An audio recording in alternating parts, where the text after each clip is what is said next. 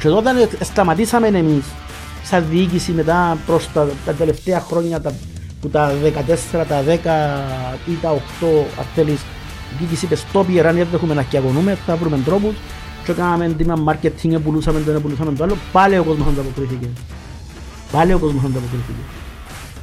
Και τώρα είναι απίστευτο, εγώ μπήκα χτες μες στο γήπεδο και ένιωσα δέος και κάτι που πρέπει να δούμε, είπαμε πολλά για το παιχνίδι, κάτι που πρέπει να δούμε, ο κόσμος στήριξε πολλά την ομάδα.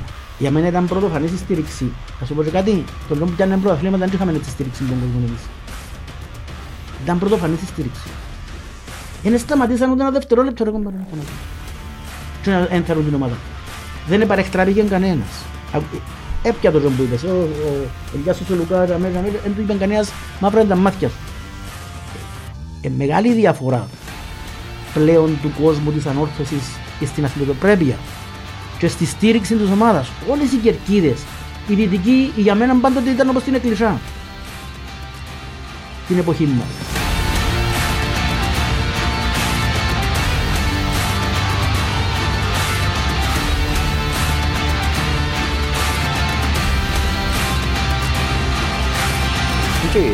Να σου πω την αλήθεια, Κώστα μου, είναι και καλή εβδομάδα για πολλούς και διάφορους λόγους.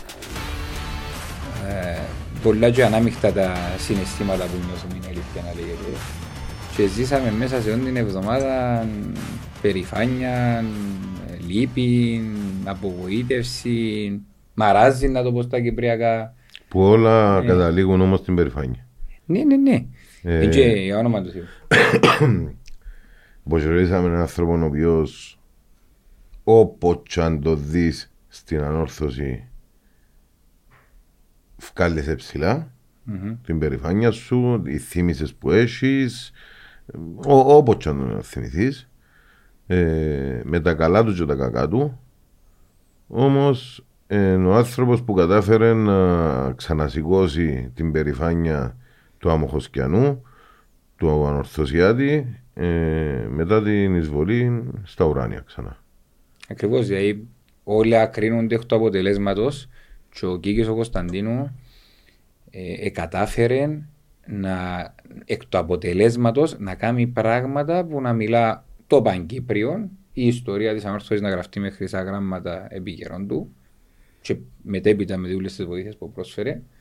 Και ό,τι και να πεις για την Ανόρθωση, μόνον η εικόνα του γηπέδου και το χειροκρότημα και ο κόσμος ούλος που μαζεύτηκε για να αποδώσει το φόρο τιμή στον Κίκη Κωνσταντίνου και το σύνθημα που ακούγεται την ώρα που έγινε και η κατάθεση των λουλουδιών μεγάλη Κίκη Κωνσταντίνου, νομίζω έφτιανε μέσα από την καρκιά όλων των οπαδών και πραγματικά βλέποντας κάποια αφιερώματα που έκανα για τον Κίκη, είτε που την Ανόρθωση, είτε από οπαδικά site, είτε από το οργανωμένο σύνολο κτλ. Κάθε φορά που τον άκουσες, σηκώνει τον η τρίχα σου, γιατί πέρα από την εφράδια λόγου ή την καλή χρήση της ελληνικής γλώσσας που είχε κτλ. Εμίλαν τεράστιο συναίσθημα και για την Ανόρθωση είναι, δεν ξέρω, ένα από τα μεγαλύτερα κεφάλαια. Το σωματιόν και μάθηκες, το κυριότερο μου είπε, και δεν μπορούσαμε να έχουμε έναν άλλον καλεσμένο που το δεξί sharing του Κίκη του Κωνσταντίνου μέχρι και την εχτεσινόν τελευταίων αντίο. Καλώς όρισες κύριε Χριστάκη Πίττα. Σας ευχαριστώ πολύ. Ευχαριστώ για την πρόσκληση και χαιρετίζουμε και τους ακροατές σας. Ναι. Μπορούμε να αρκέψουμε τη συζήτηση και να την τελειώσουμε μετά από 2-3 επεισόδια αναφερόμενοι στον Κωνσταντίνο και τη δράση του. Να προσπαθήσουμε να εστιάσουμε στα πιο σημαντικά που πρέπει να μάθει ο κόσμος να ξαναϋποθούν, γιατί έχει νέες γενιές που καλώς ή δεν τον εζήσαν. Ακούαν πάντα και ο Κίκης ο Κωνσταντίνος, ο πρόεδρος, έκαμε. Και ψάχνοντας την ιστορία, μαθαίνεις, αλλά άλλον το να τα ακούεις που.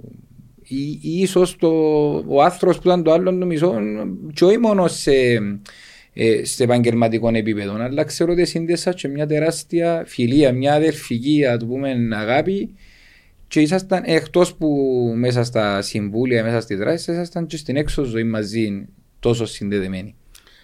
Η σχέση μας με τον αείμνηστον Κίκη Κωνσταντίνου, τον πρόεδρο μας, σίγουρα εξεκίνησε από τα διοικητικά της Ανόρθωσης. Αν και γνωριζόμαστε πιο μπροστά, αλλά δεν είχα κάποια στενή επαφή ή σχέση με τον Κίκη. Εξεκίνησε από το 1989 όταν ανέλαβε την διοίκηση της Ανόρθωσης.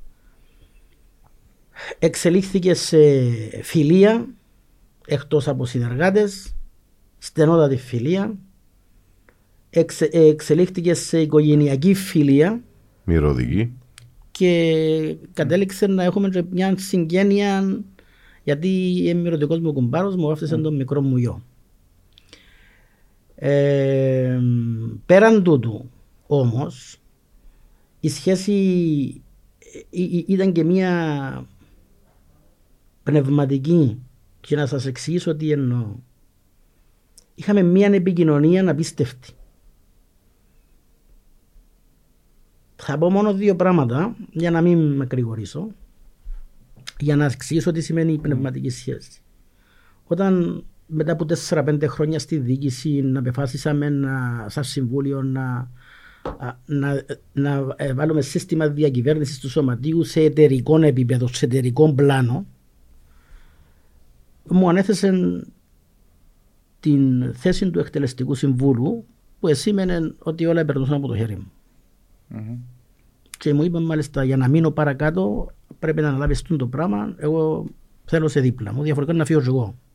Γιατί εγώ τότε έκανα σκέψεις να φύγω μετά από το πρώτο, δεύτερο πρωτάθλημα, είπα και εγώ να παστραχώ στην οικογένειά μου. Δηλαδή μου θα μείνεις, διαφορετικά αφήσεις προδότη και πρέπει να μείνεις και να μείνω και μείνω.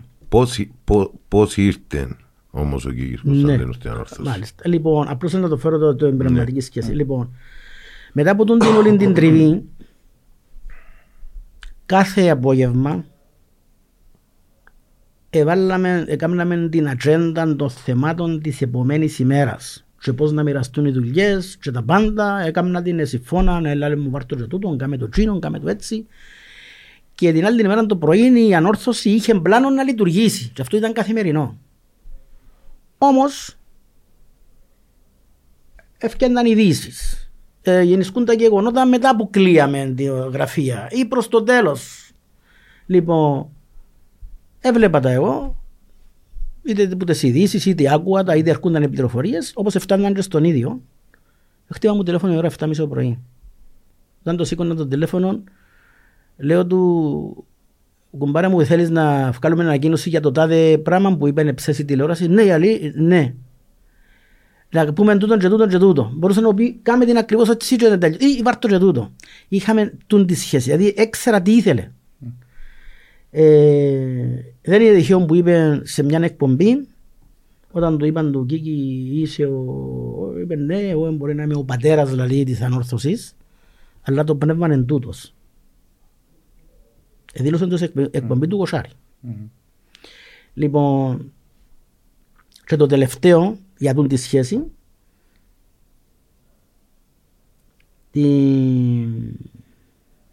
αν και έκανα το πολλές φορές τον τελευταίο ένα μήνα που είναι στα καλά του, την τελευταία μέρα με πήραν τηλέφωνο, ενώ είχαμε συμφωνήσει ότι είναι εντάξει και μην πω για να πάω, γιατί είχα τις δουλειές μου, πήραν με τηλέφωνο ώρα 8, λέει μου που είσαι, να το με σπίτι, να σηκωστώ να πάω Λευκοσία, λέει μου να μην πάεις, να έρθεις και θέλω σε, να το μάθεις τίποτε άλλο να μου πεις. Λαλή μου να έρθει και θέλω, δεν βρίσκω άνθρωπο να μιλήσω. Θέλω να σου μιλήσω, θέλω να μιλήσω. Ήθελε να επικοινωνούμε. Και πια δεν έμεινε τίποτα να μου πει. Μιλούσαμε γενικά για τα θέματα της Αγιάνναβας, μιλούσαμε προγραμματισμό για το πάρκο, διότι τα όλα που χειρίζομαι τα εγώ τώρα. Όλα. Πάρκο, γλυπτική, συμπόσια, σύνδεσμο φίλου, πάρκου λιμνοφείου, που τα μέτρα από συνεδρίαση για το πάρκο είναι στην Αγιάνναβα τώρα. Λοιπόν, είπαμε τα ούλα, έφυγα το μεσημέρι, το απόγευμα πιάμε τηλέφωνο, έλα και θέλος, μην πάρε μου μαζί τίποτε, έλα και θέλος, ξαναπήγα. Μιλούσαμε άλλες και ώρα, που ήρα 6 ως ώρα 8, Και αν που τέλειωσα, είπα, άντε κουμπάρε τώρα να σηκωστώ, να πάω και θα έρθω αύριο, διότι τις δουλειές μου δεν σε έκανα σήμερα, αφού είσαι καλά, σχετικά καλά, αν ήταν καλά. Είσαι καλά, να πάω να τις κάνω και άρθω Τετάρτη το πρωί και να είμαι όλη μέρα τα κάτω. Και πράγματι είχα προγραμματίσει Τετάρτη και Πέμπτη να είμαι στην Αγιάνναπα. Ήξερα ότι πήγαινε προς το τέλος και είχα προγραμματίσει δύο μέρες να μείνω και να είμαι κοντά του. Εντάξει λαλή μου, αλλά κάτσε τώρα που τελειώσαμε να μου πεις και για την Ανόρθωση. Και ρώτησε με, έκαμε κριτική του παιχνιδιού της δόξας που το είδε. Ερώτησε με τι γίνεται η εταιρεία με το σωματείο. Πολλά πράγματα. Ήταν η τελευταία φορά που τον είδα. Την Τρίτη ήμουν στη Λευκοσία, είχα ένα σημαντικό ραντεβού όλο το απόγευμα μέχρι η ώρα 8. Πήγα σπίτι μου 8:20, μίλησα με τον γιον του που μου είπαν ότι έρχεται και εκείνος ήταν ενημέρος ότι εντάξει πήγαινε στο νοσοκομείο εντωμεταξύ την Τρίτη το πρωί. Ξέραμε ότι ήταν σε δύσκολη κατάσταση, αλλά επικοινωνούσε. Λοιπόν, εντάξει, έχουμε μέρες να δούμε τι μπορούμε να κάνουμε. Και έρχεται και εκείνος. 8:20. 9:10 με πήραν από το νοσοκομείο ότι έπεθανε. Λοιπόν, αυτή ήταν η σχέση μας. Δηλαδή, ένιωθεν την ανάγκη να μιλήσει. Γιατί το πράγμα δεν έκαμε το όταν ήταν άρρωστος, ότι ένιωθε κάποια ανασφάλεια. Πολλές φορές που το έκαμε. Έτσι, όταν ήταν στα καλά του, ακόμα και όταν είμαστε στην Ανόρθωση, έθελε που το Δευτέρα ως το Σάββατο είμαστε μαζί, και αν είχαμε μια Κυριακή, έθελε, όχι μόνο εμένα, έφερνε το παίχτες, έφερνε το συμβούλιο, κάθε Κυριακή να τρώμε σπίτι του. Ήθελε με εκείνους που συνδέουν ο Κίκης εδίαν την ψυχής του. Και ήθελαν τους κοντά του, ήθελαν να σου επικοινωνία, ήθελαν να σου επαφή, ήθελαν να σχεδιάζει πράγματα μαζί τους. Αυτός ήταν ο Κίκης. Και ως την τελευταία κουβέντα που άκουσες εσύ, ερώτησες σε Διανόρθωση. Τελευταία κουβέντα που έκανα μαζί του την Δευτέρα το βράδυ, δηλαδή 24 ώρες πριν πεθάνει, ήταν για Διανόρθωση. Είπες του και προχτές σε μια άλλη συνέντευξη του. Το κομμάτι. Ναι, μα είναι αλήθεια. Η τελευταία του κουβέντα ερώτησε με για την Ανόρθωση. Ναι, αφού είναι αλήθεια για μένα, να πω ψέματα.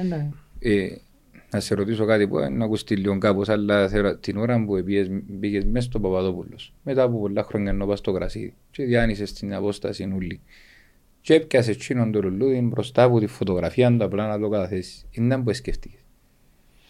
Ας σου πω, εμένα σαν τα μάτια μου και που δεν ήμουν μαζί. Καταρχήν, από πλευράς συγκίνησης, μόλις με κρατούσαν τα γόνατα μου να πω όχι πάνω. Αλλά, που όταν μπήκα μέσα στο γρασίδι και πάτε στο γρασίδι, ξέρεις ότι ήμουν στο συμβούλιο, δεν πάτε στο γρασίδι. Εμένα η δουλειά μου ήταν να πάτε στο γρασίδι, η δουλειά μου ήταν να κάνω άλλα πράγματα. Ποτέ μου, μόνο στις προπονήσεις που πήγαμε να δούμε σαν συμβούλιο του ομάδου που προπονιέτων.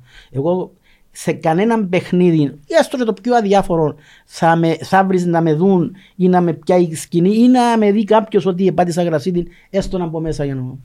Ποτέ. Που τις λίγες φορές που θυμούμαι ότι μπήκαμε στο γήπεδο. Όταν διέσχισα το γήπεδο και θέλουν τον κόσμο, καταρχήν ένιωσα δέος για τον κόσμο που είδα, και τον παλμό, και την τιμή που έκανα σε έναν άνθρωπο που αγαπώ τόσο πολλά. Αλλά την ίδια ώρα επερνούσαν από τα μάτια μου σαν κινηματογραφική ταινία πώς έγιναν τα πράγματα. Και έβλεπα τον ίδιο μπροστά μου. Έβλεπα τον που μας έλεγε πώς θα κάνουμε την κερκίδα, πού να βρούμε τα ριάλια, να κρούσαμε μπακίρα, εμείς μπορούσαμε να κάνουμε κερκίδες. Λοιπόν, να κάνουμε, που κάτω είχε 3.000 τετραγωνικά μέτρα, θέλαμε να κάνουμε σύγχρονο γυμναστήριο και πισίνες για την ομάδα. Τούτα όλα ήταν βιώματα, περπάτουν μες στο γήπεδο και έβλεπα τα. Θυμούν πως ήταν το γήπεδο όταν το πιάνε το 89. Εγώ εντωμεταξύ είμαι από το 85 στην Ανόρθωση, ήμουν ο ένας από τους 5 που πήραμε την απόφαση και κάναμε τον Αντώνης Παπαδόπουλος. Ήμουν ο οικονομικός διαχειριστής της Επιτροπής Ανάγερσης του Αντώνης Παπαδόπουλος. Πριν τον Κίκη με το Στέλιο το Φρεναρίδη, αλλά μες στην Επιτροπή ήταν ο Κωστάκης ο Χατσικακού, ο Άγκης ο Χατζικοσταντής, ο Μακαλής ο Ανδρέας ο Καϊτάνης. Εγώ η βασική του ήταν. Ο Μακαλής ο Πουλής. Σίγουρα. Λοιπόν, εμείς τούτη 5 ήταν η επιτροπή και ασφαλώς η βοήθεια που είχαμε από τους άλλους υπόλοιπους και από τον κόσμο ήταν απίστευτη. σε έναν τρίμηνο στήσαμε γήπεδο, έστω με ξύλινες κερκίδες και μπήκαμε μέσα και απαιτήσαμε να παίξουμε μέσα γήπεδο και ήρθαν ο κοκκολταρές και είπαμε «Μα πού να παίξετε ένα γήπεδο τώρα να παίξετε» και είπα του ξανά το ίδιο όπως είπα και πιο πάνω. Κάμετε πρωτάθλημα χωρίς την Ανόρθωση να μπορείτε. Εμείς δεν να παίξουμε και να τη δηλώσουμε στον έδρα, αν δεν μας την εγκρίνετε. Να κάνετε πρωτάθλημα χωρίς την Ανόρθωση. Λοιπόν, αυτά όλα περάσαν από το μυαλό μου. Για μένα πέρασε από το μυαλό μου όταν ρίξαμε τα κεγκλειδώματα και ήταν όλοι εναντίον μας. Και πήγαμε στο Κότσι και ο Κότσις δεν συμφωνήσε μαζί μας αλλά και πάλι δεν κινήτων τίποτε. Και παίζουμε σε παιχνίδι της UEFA με την καρέτα Λιθουανίας, το πρώτο παιχνίδι μέσα στο Παπαδόπουλος, 4-0. Αλλά είναι το αποτέλεσμα που θέλω να τονίσω. Λοιπόν, με παρατηρητή της UEFA τον Αντώνη τον Βασάρα, ο οποίος είναι ο πατέρας του κύρου Βασάρα, του διεθνή διαιτητή. Λοιπόν, και πήγα παράλληλα από το αεροδρόμιο, πέρα στο ξοχείο, πήγα φέρα τον μέσα στο γήπεδο να το δει την προηγούμενη νύχτα. Που έκαναν προπόνηση οι ομάδες, να το δει το γήπεδο για να ξέρει αν έχει και τίποτε να μας πει, ξέρω εγώ. Μόλις έμπηκε μέσα. Λαλή μας, εμείς στην Ελλάδα τέτοιο γήπεδο ποδοσφαιρικό δεν έχουμε. Λέω του, μα ξέρεις ότι έχουμε πρόβλημα και θα μας το περάσουν, μας απειλούν να μας το περάσουν οι τοπικές αρχές για να παίζουμε για θέμα ασφάλειας. Μα είναι τρελή λαλή μου. Λοιπόν, τέλειωσε το παιχνίδι, έκαμε μια έκθεση στην UEFA διθύραμβο για την Ανόρθωση. Για το γήπεδο, και για τα μέτρα ασφαλείας, και ούλα, αλλά και για το γήπεδο. Λοιπόν, την άλλη την ημέρα πιάμε έγκριση από την ΚΟΠ. Και από τον ΚΟΑ και από τις αστυνομίες και ούλα. Τούτα ούλα περάσαν από το μυαλό μου. Διότι ζήσαμε, περάσαμε αγωνίες, επαλεύκαμε με τον τατέρα τα ούλα για να περάσουμε τη θέση της Ανόρθωσης. Ναι, περάσαν από το μυαλό μου. Και ο Κίκης ήταν μπροστά, προστάρης, παλικάρι, μάγκας. Εν εγωνατίζε με τίποτε. Τον έκοφτε με τίποτε. Νομίζω όλος αυτό το συνέστημα και τώρα διότι μου δίπλα σου που έφκαλα φωτογραφία και βίντεο ήταν το χειροκρότημα. Έθελα διότι ήθελα να το κάνω μέσα μου. Κοίταξε, ήθελα να ευχαριστήσω τον κόσμο.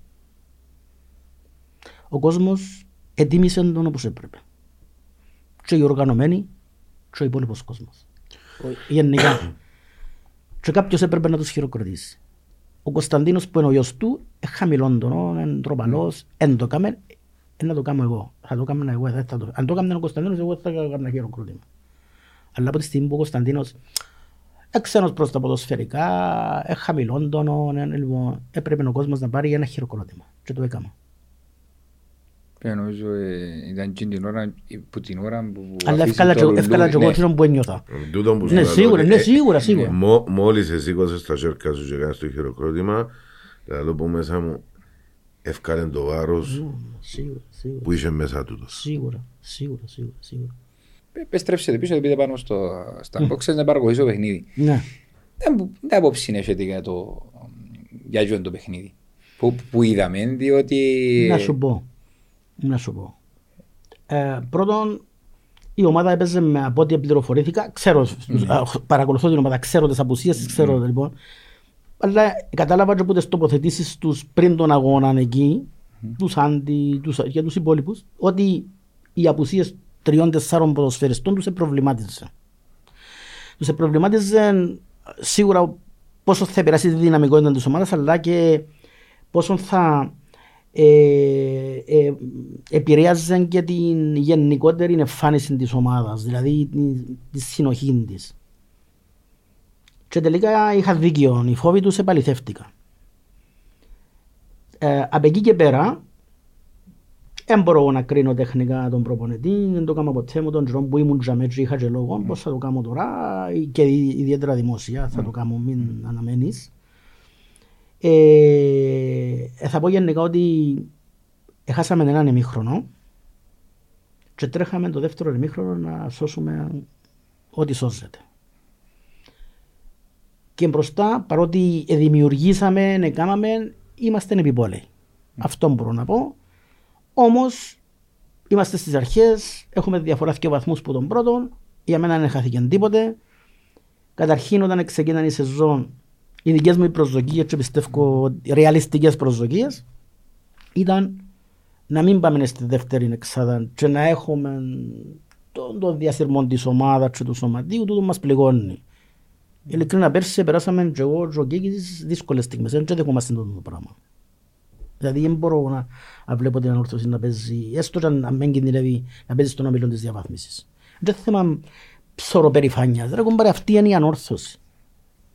Λοιπόν, άρα οι ρεαλιστικές μου προσδοκίες φέτει εμένα και του Προέδρου, ως που τα μιλούσαμε μαζί, ήταν να μείνουμε στην εξάδα, να παίξουμε με αξιοπρέπεια, να παίξουμε παιχνίδι καλό, ελκυστικό να το βλέπει ο κόσμος και παίζει η ομάδα. Τέτοιον παιχνίδι. Εν έχουμε τους παιχταράες, έχουμε όμως παίχτες του προπονητή. Και η άποψή μου και μπορεί ο προπονητής να βγάλει τούτο που βγάλει μέσα στο γήπεδο. Λοιπόν, οι προσδοκίες μου οι ρεαλιστικές είναι να μπούμε στην εξάδα. Εάν μας βοηθήσει η τύχη ο Θεός και στην εξάδα καταφέρουμε να σκαλιάσουμε καμιά θέση που να βγούμε Ευρώπη ή να πιάμε και κανέναν τίτλο, π.χ. κύπελλο, εγώ να πω ότι ζούμε ένα θαύμα. Είμαστε καλοί, δόξα σοι ο Θεός. Αλλά και εξάδα να πάμε και να έχουμε ένα αξιοπρεπή παρουσία, πάλι είμαι happy. Πάντα με βάση εννοείται τη φάση της μεταβατικής περίοδου που είμαστε τώρα που τα πέρσι. Ξέρω ήταν που είχαμε πέρσι, μου ξέρω πέρσι ήταν όλων πληγές, έβαλα την τηλεόραση να δω την Ανόρθωση και παίζαμε, ξέρω εγώ, να μην λαλώ ομάδες, γιατί δεν θέλω να μειώνω κανένα και να χάνω, ας πούμε. Μπορώ να το δεχτώ το πράγμα, εκλείατη, μπορούσα να... Είναι κάτι που δεν το σηκώνει. Εν τούτο που λέω ότι πέρσι εφεύκαμε με χαμηλωμένα τα κεφάλια και φέτος και στα παιχνίδια που χάσαμε βαθμούς με το κεφάλι ψηλά. Μάλιστα. Λοιπόν, γι' αυτό δεν πρέπει να πούμε να έχασε προχτές με την ΑΕΣΑ, θα πάει καλή ομάδα. Όχι. Θα πρέπει να σταθούν όλοι κοντά στην ομάδα, να την στηρίξουν. Είτε μας αρέσει η διοίκηση, είτε δεν μας αρέσει. Δεν σημαίνει ότι μας αρέσει, αλλά λέω γιατί έτσι και μπορεί να μην τους αρέσει. Ξέρω εγώ. Λοιπόν, δεν έχει σημασία. Όποιος θα διοικεί. Τούν τη στιγμή διοικεί το ποδοσφαιρικό τμήμα ο Σάντης και το σωματείο ο Ευγένιος ο Χαμπούλας. Και οι δύο θέλουν στήριξη, αλλά και οι δύο πρέπει να συνεργαστούν. Λοιπόν, για το καλό της Ανόρθωσης. Mm-hmm. Και πρέπει όλοι μας, ο καθένας με τον τρόπο του και με τις δυνατότητες του. Εσείς που είσαστε πιο μικροί, έχετε παραπάνω drive, βουράτε πιο κοντά. Εμείς, εμένα ο ρόλος μου πλέον μόνο συμβουλευτικός μπορεί να είναι. Δεν έχω καμιά φιλοδοξία εγώ. Πάω στην Ανόρθωση να διοικήσω ή να κάνω. Αν με ρωτήσουν, ούτε ενοχλώ κανέναν. Σε όλους τους προέδρους είπα ότι εγώ το σπίτι μου ξέρετε το που είναι. Από δίπλα από το γήπεδο. 100 μέτρα από το γήπεδο το σπίτι μου. Το τηλέφωνο μου ξέρετε πάνω. Το γραφείο μου ξέρετε πάνω. Λοιπόν, όποτε με χρειαστείτε τηλεφωνάτε μου, θέλετε συμβουλή, θέλετε να μου αναθέσετε μια ειδική αποστολή, είμαι δαμέ. Αλλά εγώ λαδούς δεν θα έρθω ποτέ μου να σας χτυπήσω την πόρτα και να σας πω «Α, ήρθα γιατί θέλω να κάνω το πράγμα ή πρέπει να κάνω το πράγμα». Εν το κάνω ποτέ μου σε καμιά διοίκηση. Και τον Παντελή ναι βοήθησα το. Σε θέματα που δεν μπορούσαν να βάλει χέρι. Και τον Κάκο, παρότι με τον Κάκο δεν ήταν η σχέση μου τόσο καλή, βοήθησα τον στις αρχές που ανέλαβε. Αν και είχαμε ρίξει τότε εγώ, σε δύο παιχνίδια που εγκεντρίνευε η Ανόρθωση και ήρθε της γνώσης μου, προειδοποίησα το. Λοιπόν... Μεν και έτσι έχει να κάνει με θέμα προσώπων. Ναι, μπράβο, εν τούτο που να τονίσω. Το Χαμπουλάν το ίδιο. Εντάξει, ο Χαμπουλάς είναι όπως το γιο μας πλέον. Εμάς ο Χαμπουλάν μαζί μας μεγάλωσε. Όπως ο Σάντης. Το Σάντι είναι ο πρώτος που τον έφκαλε στο Ιαλλήν ήμουν εγώ. Μια εβδομάδα καλούσαμε σε 7 τόπους. Είπα του πρόεδρου, πρόεδρε, εμπορώ. Μια νύχτα να μείνω σπίτι μου, πρέπει να βάλουμε ένα άλλο κανένα. Δηλαδή μου να... Ποιον νομίζεις, λέω του, κανένα που είναι στη Λάρνακα να μπορώ να έχω επικοινωνία. Ποιον, έτσι είχαμε ένα άλλο και πολλούς. Ο πιο κατάλληλος είναι ο Ανδρέας Σάντης, άντε λέω του. Θα πάεις και αμέ. Και στην αρχή ως που να μάθει, και αμέ ο Σάντης έκανα του έναν μπρίφι και προχώρα και τον εύκολα στο γυαλί του Σάντη. Δεν είχα εγώ ανάγκη να είμαι κάθε μέρος στο γυαλί. Ακριβώς. Ούτε είμαι άνθρωπος που θέλω την προσωπική μου προβολή. Εγώ πιένταζα γιατί μου ανατέθηκε και νομίζω προστάτευκα τα συμφέροντα της ομάδας μέχρι... Και τούτον πρέπει. Ναι. Ο εκάστοτε που έντιαμε. Βέβαια. Να δούμε έτσι, εγώ τσομάμαι δεδομένα τα οποία είδαμε στο παιχνίδι. Το πρώτο που μας πειράζει είναι ότι εκμεταλλευτήκαμε την έδρα μας για ακόμα ένα παιχνίδι. Μάλιστα. 5 παιχνίδια, 4 συνεχόμενα στο Παπαδόπουλο, δεν κερδίσαμε. Τώρα παίζουμε με τον Αποέλ, ή αν παίξαμε Μονάρι. Μια λέγεται Σαλαμίνα, η άλλη λέγεται και δεν φέρει με εμένα. Εγώ ξέρω ότι γράφει σε κάποια φάση, εγώ εξέλαβα από την κερκίδα που όπως ήμουν για μένα, την νευρικότητα που είχαν οι παίχτες στο να κερδίσουν επιτέλους το παιχνίδι. Κάπου έφυγε και λίγο το άγχος. Πέραν το ότι ένιξες μέσα έναν παίχτη ηγέτη, έναν παίχτη που να μπορεί να παρασύρει και τους άλλους. Ήταν ασύνδετο το κέντρο, ειδικά στο πρώτο ημιχρόνο που ήταν κακός ο Μιχάλης. Ήταν κακός το πρώτο ημιχρόνο ο Μιχάλης. Δεν ήταν καλός. Να μην το πω το κακό. Έχασε πολλές μάχες. Το δεύτερο ημίχρονο ήταν πάρα πολύ καλός. Έδωκαν και λάθος μπαλιές επικίνδυνες. Έχει δίκιο ο Κώστας, αλλά είπαμε, έτσι θα κάνουμε ατομική κριτική. Εγώ θα κάνω. Ήταν και το που λένε πολλά κάτω, εκτός της σέντρα που έκανε τον Τσίκο. Το λίγο. Τι είπα τούτος και του ίδιου μετά, έστειλα το ένα μήνυμα ότι θέλει περισσότερο προσπάθεια. Ήταν κακόν ημίχρονο και για εκείνον. Ίσως να μην είναι η πλευρά του, ξανατονίζω. Δεν είναι η πλευρά του. Για ποιον μιλάτε? Για τον Μπαρούτη. Διότι πέρσι στα αριστερά, παιχνίδι με παιχνίδι είναι ο καλύτερος. Φέτος στα δεξιά, εν του φκένει. Και δεν του φκένει και βοηθά ούτε τον Ουακέ. Ναι. Σε σύγκριση με ο Φερέρα που είναι η πλευρά τους. Ο Φερέρα ήταν αρκετά καλός σε όλο το παιχνίδι γενικά. Κέρδισε και το πέναρτι στο πρώτο ημίχρονο. Προσπάθησε να συνδέσει λίγο παραπάνω το κέντρο κτλ. Για τον Κουάρισε θα πω. Νομίζω Κουβαλά έκαναν του Μάγια, Κουαλά Κατάρα, δεν ξέρω φίλοι. Έγινεται να είσαι μπροστά από την πόρτα. Αποδείχτηκε ότι δεν έχει καθόλου, μα καθόλου καθαρό μυαλό. Ψυχραιμία έγινε στο μισό μέτρο να κάνει σουτ, που ήρθε την μπάλα πάνω, να κάνει σουτ, να βρίσκει τον αμυντικό και στο δευτερόλεπτο να ξανακάνει σουτ και να βρίσκει τον ίδιο αμυντικό. Και να έχει στο πλευρό τη μισή πόρτα νόφκερη. Ναι. Είχαμε τις ευκαιρίες μας, μπορούσαμε να το δικαιώσουμε. Λέαμε το είπα στην κερκίδα ότι ως πάνε το βάλει να φάμε, η μπάλα τιμωρεί και τα λοιπά. Νόμος. Εν το δικαιώσαμε, εφάμε το, πάμε παρακάτω. Εγώ τους μηδενισμούς όμως που φκήκαν και κάμνωση μέσα στα social media γενικότερα δεν τους έχουμε. Ως προχτές ήταν οι παιχταράοι και πάμε τρένο. Γι' αυτόν και εσείς που δουν τις εκπομπές πρέπει να βγάλετε το μήνυμα τούτον ότι πρέπει να φύγουν στην πάντα τον μηδενισμό. Και όλοι έγιναν προπονητές της κερκίδας και όλοι είναι προπονητές. Λοιπόν, πρέπει να πιστέψουν στην ομάδα. Οι προσδοκίες μας και οι δυνατότητες της ομάδας λίγο πολύ ο καθένας μπορεί να καταλάβει πού μπορεί να πάει. Έτσι αποκλείω εγώ οτιδήποτε, αλλά εγώ λέω ότι είναι το ρεαλιστικό σήμερα. Λοιπόν, αν οι εξελίξεις μας βοηθήσουν. Με βάση όλων το πακέτο, δεν είναι και μόνο οι παίχτες μες στο γήπεδο. Και το οικονομικό, πολλά. Λοιπόν, και λέω εγώ ότι μόνο ρεαλιστικά πρέπει και είμαστε τσαμέ. Είμαστε τσαμέ. Είμαστε 2 βαθμούς κάτω από την κορυφή, σωστό, 17 με 18. Είμαστε ένα βαθμό πάνω που τους βαθμούς που είχαμε πέρσι ο Γενάρη. Μάλιστα. Όταν ανάλαβε ο Βέσκο είχαμε 17 βαθμούς. Μάλιστα. Λοιπόν, άρα πρέπει να περιμένουμε ότι η ομάδα να χάσει άλλα παιχνίδια. Δεν γίνεται να τα χάσει. Λοιπόν, η ομάδα να παλέψει για την εξάδα πρώτιστον και πρέπει να σταθούμε δίπλα της. Λοιπόν, κανένας λέει, ποιος το λέει, το Χριστάκης ο Πίττα που τρώει μια νύχτα των χρόνων και έκαμε μια νύχτα που πάμε σπίτι μας. Και κυκλοφορούσαμε. Αλλά τώρα τούτα είναι τα δεδομένα μας. Και πρέπει να πετύχουμε, να βγάλουμε ό,τι καλύτερο μπορούμε από την ομάδα για να φύγουμε από τη μιζέρια και να πούμε, έχουμε μια βάση τον άλλο χρόνο να χτίσουμε κάτι καλύτερο. Εάν το χαλάσουμε και τούτο να ξενήσουμε από 0.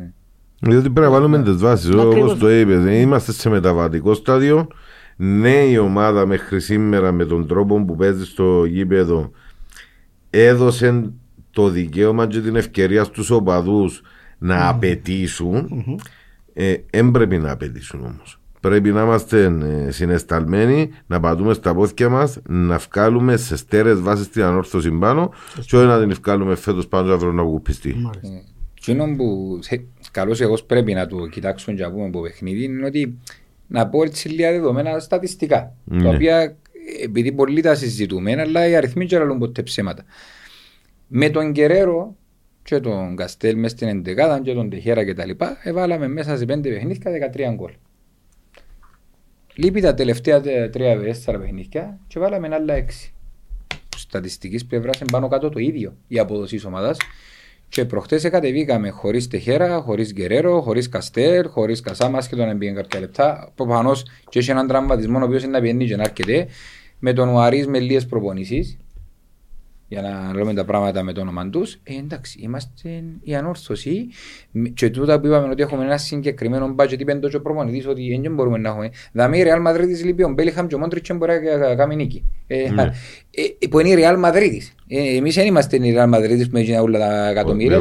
Με βάση τον Πριέτο είμαστε η Real Madrid της Κύπρου. Έτσι είπαν ο τεχνικός διευθυντής. Καλώς ή κακώς φαίνεται η ποιότητα. Άμα λείπει ό,τι και να πεις. Άμα λείπει ο Μέση που είναι Μπαρτσελόνα, δεν φαίνεται διαφορά. Άμα λείπει ο Ρονάλντο, δεν φαίνεται διαφορά. Έτσι να συγκρίνω τον Γκερέρο, αλλά για μας και ο Γκερέρο και ο Τεχέρα και οι πιο επιθετικοί πλάσιοι άλλοι τραυματίες. Είναι ένα πράγμα το οποίο επηρεάζει μας. Ναι. Είναι υπέρτες πόντου άλλου επίπεδου και ανόρθωση. Και το άλλο που πρέπει να σταθούμε, που είναι αρνητικό του, γιατί το θετικό μας είναι ότι ευκάλαμε τα κομμάτια. Παρόλες τις απουσίες, ήφεραν τις λύσεις ο προπονητής. Εν αποδώσαμε το ποδόσφαιρο που παίξαν τις πρώτες 7 αγωνιστικές, αλλά το μας προβληματίζει λίγο είναι η αμυντική μας λειτουργία. Είναι το πέπτον κορ που τρώμε που στρατηγική φάση. Δηλαδή το οποίο έγινε τίποτε που κάνουμε στα τρέμει ψυχή μας για να τρώμε γκολ. Και ότι δεχούμαστε και πολλά εύκολα φάσεις στο transition. Μπήκε ο Κάστρο που το πλευρό σε τέταρτο, ευτυχώς το πλασέ του δεν ήταν καλό. Βγήκαν παράλληλες μπαϊκές, ας πούμε. Τούτα είναι πράγματα που πρέπει να δουλευτούν. Έχουμε την καλύτερη επίθεση μαζί με κάποιον άλλο. Έχουμε που 19 γκολ και έχουμε που τις κακές άμυνες για να πάμε να κάνουμε πρωταθλητισμό ή να απαιτήσουμε να είμαστε στην Ευρώπη με 10 γκολ παθητικό. Έχουμε η καλύτερη άμυνα έχει 6. Αριθμητικά έχουμε μέτρια άμυνα στην εξάδα και την καλύτερη είναι επίθεση. Αριθμητικά. Ακριβώς, άρα το ελείπουν καιρό και βάλουμε γκολ που ήταν το 75% των γκολ μας ή το 70% ως που έφυγε.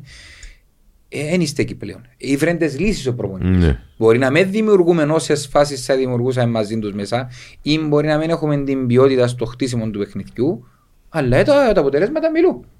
Εβάλαμε τα γκολ, δεν τα εβάλαμε.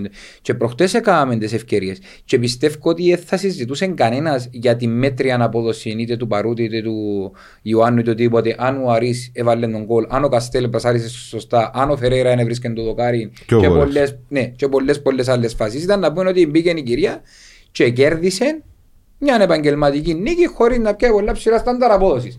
Αν ταυτό επιτάχθηκε τον Τελμύρο, έβαλε μας έναν γκολ το 87. Και δεν μπορούσαμε να κάνουμε τίποτα. Που ήταν λογικό, γιατί έχουμε πρόβλημα στις στατικές φάσεις. Όχι μόνο στην άμυνα και στην επίθεση. Κερδίσαμε 15 κόρνερ, 16 καρτά που θα κερδίσαμε. Είναι πια μια εγκεφαγιά. Ακριβώς. Όχι να πια εγκεφαγιά και αυκεί έξω. Είναι πια μια, ναι. Δεν κερδίσαμε μας κατά κράτος στο ύψος, στο ψηλό παιχνίδι. Δεν είναι πια μια εγκεφαλιά. Έγινε πια τις 15 κόρνερ. Εγώ λέω μια εγκεφαλιά. Εγώ λέω 15 κόρνερ είναι έναν γκολ, ρε κουμπάρα. Έναν γκολ. Έναν γκολ. Και στο ευλογημένο. Και στην τελική τροφή σκέψη, γιατί κάποιες φορές μεταφέρονται κάποια μηνύματα. Αν δεν έχουμε το ύψος και παίζουμε με μια ομάδα με πιο ψηλή μας, δόξα τω Θεώ κόφει πολλά όνους των προπονητών μας να κάνουν έναν κάτι διαφορετικό. Αφού εκτελώς στο πέναρτι και πάντα βρίσκω τους και τους σέτερμπακ τους πες και ο μέτρος ο καθένας, και η δική μου είναι 86, μπορώ να δημιουργήσω μια κομπίνα. Ούτε προπονητής να γίνεται τίποτε. Μιλώ πάντα με την κοινή λογική. Από εκεί και πέρα η Ανόρθωση είναι πολλά ψηλά και η Ανόρθωση να συνεχίζει να ψηλά και τώρα πάμε σε μια διαδικασία να μπούμε σε ντέρπι, συγγνώμη, τα οποία έχουμε 4 ντέρπι συνεχόμενα, πάμε την Κυριακή στην Πάφο να παίξουμε και έρχομαι την Ομόνια μέσα στο Παπαδόπουλος, μετά έχουμε διακοπή 15 ημερών που να την εκμεταλλευτούμε για να γεμίσουμε μετά και ξαναμπαίνουμε σε ακόμα 2 ντέρπι με ΑΕΚ και Απόλλωνα, να δεν κάνω λάθος στη σειρά. Έχουμε Πάφο, Ομόνια, Απόλλωνα, ΑΕΚ. Που δάμε καλώς ή κακώς είναι να διαφανεί και πάνω κάτω η δυναμική της ομάδας όσο που τραβούμε να πάμε. Και περιμένουμε να φορμαριστούν και κάποιοι παίχτες ακόμα και αναφέρομαι προσωπικά και στον Μοσοντά, ο οποίος είπε ο ίδιος ότι μεγάλης πάστας ποδοσφαιριστής, ο οποίος είπε ότι απολαμβάνει να παίζει ποδοσφαίρο στην Ανόρθωση, αλλά παραδέχτηκε ότι δεν είναι έτοιμος που φυσική κατάσταση λόγω του ότι προέρχεται από μια μεγάλη αποχή και ότι δεν έκανε προετοιμασία. Ελπίζω στη διακοπή. Δεν ξέρω εγώ αυτήν την λεπτομέρεια για τον ποδοσφαιριστή του. Θυκεύασα ότι και είδα ότι τα στοιχεία του δείχνουν έναν παίχτη καλής πάστας, μεγάλης πάστας. Ελπίζω τουλάχιστον ότι μετά τη διακοπή να έρθει σε έναν καλό επίπεδο φυσικής κατάστασης, διότι έχει και ο παιχνίδι και η διακοπή. Άρα μιλούμε τώρα για 15, ένα μήνα. Σε ένα μήνα πρέπει να πάρει. Μα στα 26 λέω εγώ να με. Ναι, αλλά σε ένα μήνα πρέπει να ανεβάσει, όσον και να είναι κακή η φυσική του κατάσταση, να ανεβεί, να φτάσει σε ένα ανεκτό επίπεδο να μπορεί να μας παίξει το 50-60% που ξέρει να παίξει. Αν παίξει το 50% είμαστε φουλ ευχαριστημένοι. Γι' αυτό λέω. Διότι περιμένεις άνθρωποι με περγαμηνές και περιμένεις. Ξέραμε ότι είναι πίσω σε αυτή την κατάσταση. Που ήρθε με δύο ρήξεις την περασμένη χρονιά. Είχε δύο ρήξεις που είναι πολλά σοβαρός τραυματισμός. Ελπίζουμε ότι είναι να μας κει στην πορεία όπως ο Ουακέ, που είσαι γιος στο σοβαρό τραυματισμό, αλλά χτύπα ξύλωνε ροτσί. Εντάξει, και ο Ουακέ είπαμε, ήταν που τα άσχημα του παιχνίδια. Διότι δεν βοηθήθηκε κιόλας. Μπορεί να λέμε ότι τα μπακς μας είναι τα μπακς μας και βοηθούν μας πάρα πολύ, διότι κερδίζουμε και δύο παίκτες στην επίθεση, αλλά δεν έκαμε καλό παιχνίδι. Και το ίδιο είναι δυσκολεύτηκε και ο Γκαρσία και τα μένα να πούμε λίγο αμπρά, που εμένα προβλημάτισε με λίγο. Τα πολλά τα νεύρα του Τσίκου. Ειδικά την ώρα που έγινε η αλλαγή. Γιατί πάνω από όλα είναι το καλό της ομάδας. Αν ο προπονητής κρίνει ότι να κάνω αλλαγή είτε για σκοπούς τακτικής, είτε για να βοηθήσω την ομάδα μου να κερδίσει ή να σκοτώσει το παιχνίδι, γιατί την ώρα που έγινε η αλλαγή ήταν στο 1-0. Και μπορεί να εκνευρίζεται, γιατί μπορεί να έχει να προσφέρει. Καταλάβω τον να θέλει να παίξει. Σέβομαι το. Όμως πρέπει να σέβεται και τον παίχτη μου μπαίνει μέσα πάνω για το σερήν του, διότι δεν το κάνουμε σε καμιά αλλαγή, όχι μόνο νυχτές. Να πάω και ο σερήν του, του προπονητή του, και από κάτω στον τόπο του. Η δουλειά του τούτη είναι. Ακριβώς. Όταν τον ευκάλει, όταν του πει ο προπονητής του έλα έξω να βάλω άλλο, να βγει, να δω και το sharing του στο συμπαίκτη του, που ποιότητα δεν έχουμε παράπονον, ούτε που τη θέληση του, και τα δατσιλίκια του τα καλώς μέσα στο γήπεδο που βοηθούν την ομάδα, όμως τη ώρα που βγαίνει, που θα του πει ο προπονητής του έλα έξω θέλω να με βοηθήσει άλλος παίκτης, να το δεχτεί, να δώσει το χέρι του στο συμπαίχτη του και στον πρωί του και απακάτσει. Μόλις γίνει λίγο πιο ομαδικός και μόλις μπει ακριβώς μέσα στο κλίμα της ομάδας, γιατί είναι προσήκες που είναι ιδιαίτερες, που φύγαν και όλα σε στραφήκαν κτλ. Θεωρώ ότι είναι να βοηθήσει πάρα πολλά, διότι δημιουργά από μόνος του ευκαιρίες. Και καταστρέφει από μόνος του ευκαιρίες. Εντάξει, ως την αρτή το σημείο είναι να πάει και κόμπα Αφρικα μετά. Και ελπίζουμε και ο τραυματισμός του Καστέλ να βρεθεί μια λύση, διότι να μπαίνει και να φκένει να έχουν πρόβλημα, διότι αν χάνεις τον βασικό σου επιθετικό είναι και λίγο δύσκολο, γιατί προσαρμόζεται και η ομάδα πάνω στο σύνολο. Άλλον τον ένας παίκτης να μαθαίνει μαζί του και άλλον τον να εξαφανίσει. Τελικά τα μασέρκα της ΑΕΛ είναι μόνο νύχτα. Κάμα ζημιά. Εντιάμε που φάτσισε τον Γκερέρο ο Καστέλ. Και ο Κάργας. Στο τελευταίο φυγό είναι με την Ερφάτση ο Κάργας. Ναι. Όντως κάπου μας... Να πούμε και καλή μας την κουβέντα Γιοντίου, ποιος έκαμε έναν πολλά καλό παιχνίδι θεωρητικά. Εντάξει, μπορεί να ζητούμε κάτι παραπάνω από κέντρο, αλλά έκαμε έναν πολλά καλό παιχνίδι. Και δεν μπορούμε να μην αναφερθούμε. Έχεις να πεις κάτι για τη διαιτησία, γιατί γραφτήκαν πάρα πολλά, φίλε.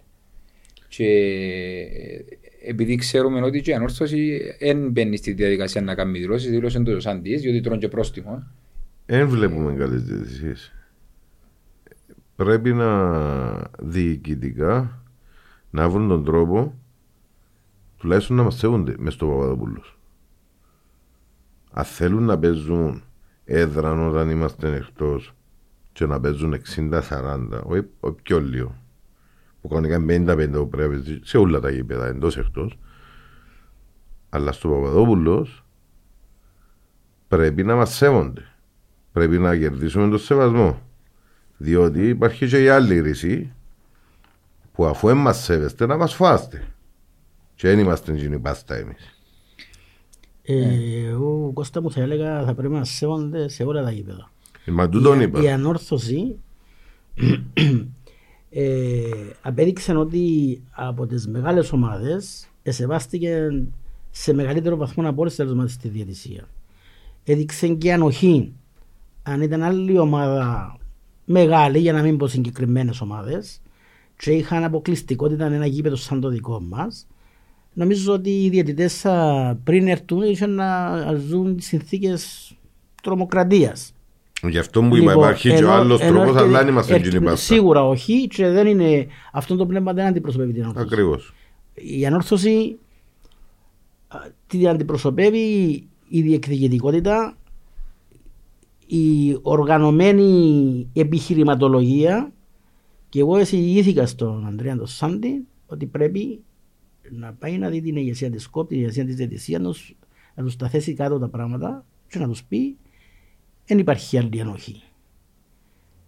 Λοιπόν, είναι μια μέθοδος που κάναμε και εμείς, όχι γιατί μας έκαναν, αλλά σίγουρα σεβούνταν μας, λοιπόν, διότι ξέραν ότι είχαμε και δύναμη να αντιδράσουμε. Mm. Και πάντοτε ξεκινούσαμε τη σεζόν σε παγκόσμια διαιτησία, έφερναμε διαιτητές και κάναμε σεμινάρια στους παίχτες, άρα να καταλάβουν τους παίχτες μέσα στο γήπεδο τους κανονισμούς, να έρθουν σε μια επαφή με τον διαιτητή για να υπάρξει μια... Άμα με τον διαιτητή μιλήσεις και ξέρεις τον και ξέρεις, υπάρχει και άλλη σχέση μέσα στο γήπεδο. Να τον σεβαστείς, Σεβασμό. Να σε σεβαστεί. Και άμα σου πει και πέντε πράγματα σωστά, να τον εκτιμήσεις. Λοιπόν, αυτά είναι κάναμε. Την ίδια ώρα όμως, όταν τους σέβουμε και διότι την ευκαιρία να έρθει να κάνει τους παίχτες μου, να τους κάνει σεμινάρια, να, έχω και εγώ απέτηση να με σεβαστεί. Τουλάχιστον εγκαλώνουν και από την αντίθετη πλευρά του διαιτητή να μαθαίνει και τον παράγοντα ποδοσφαιριστή πώς είναι ενεργά. Ακριβώς. Λοιπόν, αυτά τα πράγματα η Ανόρθωση πρέπει να τα κάνει. Κατά την άποψη μου, ταπεινή μου άποψη. Πρέπει να τα κάνει η Ανόρθωση. Δεν μπορούμε να συνεχίσουμε με αυτόν τον. Εγώ είπατε για τη διαιτησία. Εγώ λέω ότι ο διαιτητής έπαιξε την Ανόρθωση σαν να πήγαινε να παίξει, ξέρω εγώ, την Ανόρθωση της Μουταγιάκας. Έμπαικε μέσα στο γήπεδο. Όχι γιατί έπρεπε λόγω του κόσμους και λόγω του ονόματος να ασφάξει την... Αλλά εγώ δεν είδα έναν αφισβητούμενο φάουλ να μου δοκεί εμένα. Τα αφισβητούμενο έδωκεντα της ΑΕΣ. Λοιπόν, τούτα δείχνουν, τούτες οι λεπτομέρειες δείχνουν ποια είναι η ροπή του διαιτητή, της διαιτησίας του. Δηλαδή έγειρνε προς την ΑΕΣ. Μα εκτός τούτο, μόνον και μόνον που το διορισμό... Ναι. Δηλαδή εβάλαν τον Λάισμαν ο οποίος... Πρώτην αγωνιστική, εσήκωσε 3 φορές τη σημαία του, τα 2 ήταν γκολ, ακύρωσαν το ζωεδό και μας τα του βάρ. Το τρίτον δεν το έβαλε ο Τσίκο Παντόβαλ, ήταν να μετρήσει εκείνον που το βάρ. Να. Και στο βάρ έβαλαν έναν άνθρωπο ο οποίος είναι κατατρεγμένος που όλες τις ομάδες που τα πέρσι και εξακολουθούν να το βάλουν. Ένας άνθρωπος που ήταν δίπλα από το Σπιλεύσκι πριν 20 μέρες, έβριζε μας συνέχεια ο Σπιλέσκι και εκόφευε. Μάλιστα. Ξέρω το. Άκουσα το, είναι μου στο έδωμα, αλλά τούτα είναι δείγματα ότι η Ανόρθωση, η διοίκηση πρέπει να λάβει μέτρα, γιατί δεν είμαστε νοματολέ. Θα μικράνουμε ένα άλλο. Πρέπει να μεγαλώσουμε. Ξαναπάμε πίσω στο size το μέγεθος που είχε η Ανόρθωση και εκτός γηπέδου. Και επειδή παρέθεση, επειδή όποτε αναφερούμαστε στα καραγιοζηλίκια ή στις αλητίες που κάνουν άτομα των ομάδων που έρχονται στο Παπαδόπουλος, να σας πούμε ότι δεν είμαστε υπαλλήλοι της Ανόρθωσης. Μαθαίνετε κάτι αρκετά μας το λέτε εμάς και δεν μπορείτε την Ανόρθωση μου πίσω. Είμαστε ξεχωριστό κομμάτι των οπαδών. Αν μαθαίνετε κάτι σε εμάς, μεν ενοχλείτε και αμεπώνει ξέρετε. Συνεχίζω.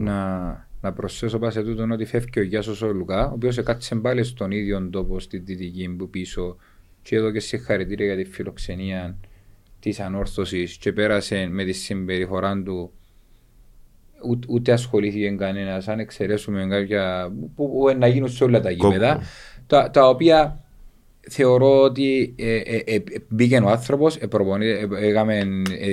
διεύθυνε την ομάδα του όπως έπρεπε, με το πάθος που το διακατέχει κτλ. Δεν έδωκε κανένα δικαίωμα, ούτε γύρισε να τα βάλει με κερκέο τίποτε. Τούτα πράγματα πρέπει να μηνύματα περνούν και τα μαθαίνουν και άλλοι. Και ευκαιρία στη δημοσιογραφική, και είπε την αλήθεια όπως έγινε το παιχνίδι. Μίλησε για την υπολοίδα των δύο ομάδων και είπε κιόλας ευχαρίστην διόρθωση και φιλοξενία. Για να κλείσω το κομμάτι της διαιτησίας, βάλω και ένα ερωτηματικό που θέλω να μου το εξηγήσει κάποιος. Βλέπουμε μια αμφισβητούμενη φάση εκμεταλλεύκων κουβέντα που είναι ο Γιώργος Πίτσας, ότι για τον που ενεδόθηκε υπέρ μας και λέω τη φάση του Τελμύρου με το χέρι. Είπε μας πολύ ότι εξωστραγίστηκε πάνω στο σώμα του και χτύπησε μπας στο χέρι του, το οποίο ήταν στην πίσω θέση του, πίσω από το κορμί του τέλος πάντων. Του Άρη ο ίδιος βαρίστας, ναι. Του Άρη με τη δόξα, ο ίδιος βαρίστας, το ίδιο χέρι στον Αντωνιάδη, έδωσε. Ο ίδιος βαρίστας. Ναι, και έρχομαι και λαλώ ότι είναι ο τελευταίος παίχτης πριν η μπάλα καταλήξει στο τέρμα και προς τον τερματοφύλακα με ένα μέτρο αναπόσταση. Επειδή παίζουν όλοι οι παράγοντες ρόλων, την ώρα που κάνει μια αναπόφαση τσορίστα. Διότι άμα ανιστέκουμε μπροστά από την πόρτα ένα μέτρο από τερματοφύλακα και χτυπάς το χέρι μου και αλλάζει η πορεία, μπάλα και βγαίνει προς τα έξω, μπορεί και να σημαίνει κάτι, μπορεί να μην συμβαίνει και τίποτε. Είναι αμφισβητούμενη φάση που μέχρι στιγμής ακυρώσαν μας 5 τέρματα, κάρτες που ενοδοθήκαν κότσες και λοιπά, και προσθέτουμε κάτι ερωτηματικά δεξιά-αριστερά. Όμως η ανόρθωση ήταν μέτρια, δεν ήταν τόσο καλή θα έπρεπε, και έπρεπε, είναι δικαιολογία η διαιτησία. Σχολιάζουμε όμως ένα πράγμα που είδαμε με μάτια μας, και όταν τα παιχνίδια στο αγούλος πέρα τα κερδίζουμε με τον ένα ή τον άλλον τρόπο. Και στη μετριότητα της, αν είχαμε ένα κούριν τον νου μας, ήταν να αγιώσει με 4 το παιχνίδι.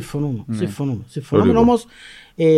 Όταν έχουμε εξόφθαλμα λάθη της διαιτησίας και νιώθουμε αδικημένοι, πρέπει να το εκφράζουμε με τον τρόπο, χωρίς να προστατεύουμε το σωματείο, να μην τιμωρείται την ομάδα, να μην τιμωρείται, αλλά πρέπει να εκφράζεται, πρέπει τα μηνύματα να πηγαίνουν στα κέντρα λήψης αποφάσεων. Εάν δεν πηγαίνουν στα κέντρα λήψης αποφάσεων τα μηνύματα μας και οι απαιτήσεις μας και η πίεση μας, να ισχύει που λέει αν δεν κλάψει το μωρό η μάνα δεν του διαφάει. Σωστό.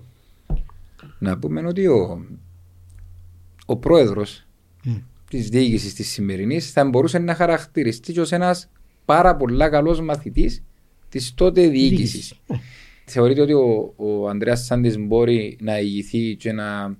Εγώ, για μένα είναι όρθωση σε μια, όπως λέει ο Ανδρέας Σάντης. Είτε λέγεται Ευγένιος Χαμπούλας, είτε λέγεται Ανδρέας Σάντης, είναι να ηγηθεί κάποιος πρέπει να ηγείται και όλοι μαζί να οδηγήσουν την όρθωση για που ήταν. Κοίταξε, δεν νομίζω να υπάρχει σύγχυση στο ποιος πρέπει να ηγείται. Η ανόρθωση υπάρχει, είναι το σωματείο και η εταιρεία. Όταν μιλάμε για την ανόρθωση σαν πνεύμα, σαν οικοδόμημα, ασφαλώς μια είναι.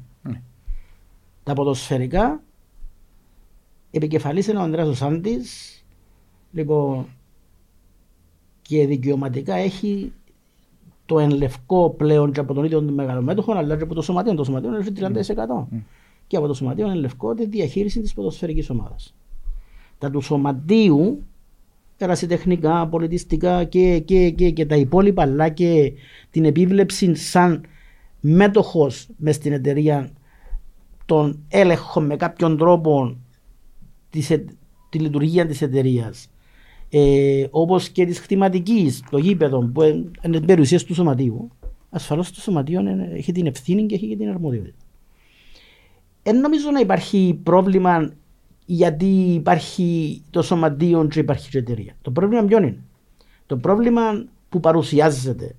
Και νομίζω ότι πρέπει να μπει νερό στο κρασί και των δύο και να καταλάβουν ότι το καλό της ανόρθωσης, επειδή η ανόρθωσης σαν οικοδόμημα μια είναι, το καλό της ανόρθωσης είναι να συνεργαστούν, όχι να διοικήσει ο ένας και ο άλλος να πάει δεύτερος. Ο καθένας έχει τις αρμοδιότητες του. Όταν αντιληφθούν ότι τούτη είναι δική μου η αρμοδιότητα, τούτη είναι δική σου, τι να γίνεις στο τέλος να συνεργαστούν για να πετύχουν τους στόχους τους και οι δύο. Διότι αν δεν πάει καλά η εταιρεία, το σωματείο πρέπει να παίρνει κάποια λεφτά από την εταιρεία για να λειτουργεί. Αν δεν πάει καλά η εταιρεία, η ποδοσφαιρική ομάδα, ούτε το σωματείο θα πάει καλά. Αν το σωματείο, ο μη γέννητο που είναι ο πυλώνας μας, το σωματείο και τα μάθηκια μας, όπως είπε ο αείμνηστος πρόεδρος, πέσει, διαλυθεί, τότε δεν θα υπάρχει ούτε εταιρεία. Σκεφτείτε το. Και τότε... Να πάθουμε όπως την αλκή. Είναι μόνο εταιρεία, να παίζουν κυφάρι, να παίζουν... Τα πάντα.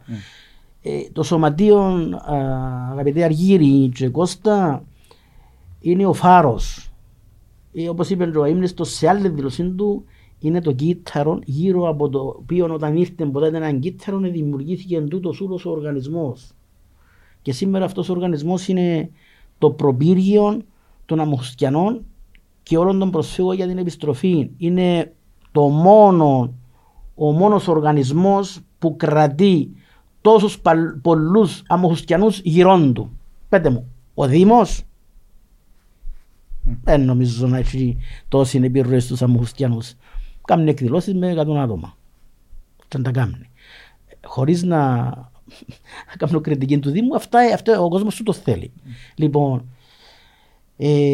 η Ανόρθωση προσφέρει στον πρόσφυγα, στον αμμοχουσκιανό μια περηφάνεια. Του προσφέρει κάτι που μπαίνοντας στο γήπεδο, βλέποντας το κλίμα, βλέποντας τον κόσμο, εμείς σαν παλαιότεροι που ζήσαμε και στην Αμμοχωστό, ζήσαμε και τα πέτρινα χρόνια της προσφυγιάς του Ερτεμποδά, νιώθουμε περήφανοι για την Ανόρθωση. Μπαίνοντας μέσα στο γήπεδο ή ακούοντας, ακόμα και από την τηλεόραση που τα βλέπω εγώ τα περισσότερα παιχνίδια, όχι τα περισσότερα, από την τηλεόραση βλέπω πλέον παιχνίδια. Λοιπόν, ασφαλώς δεν νιώθω περήφανος. Νιώθω περήφανος που θωρώ τα παιδιά μου, τους βίους μου που χαίρονται άμα χάνει και λυπούμε που χάνει, αλλά λυπούμε που μαραζόμουν και τούτη.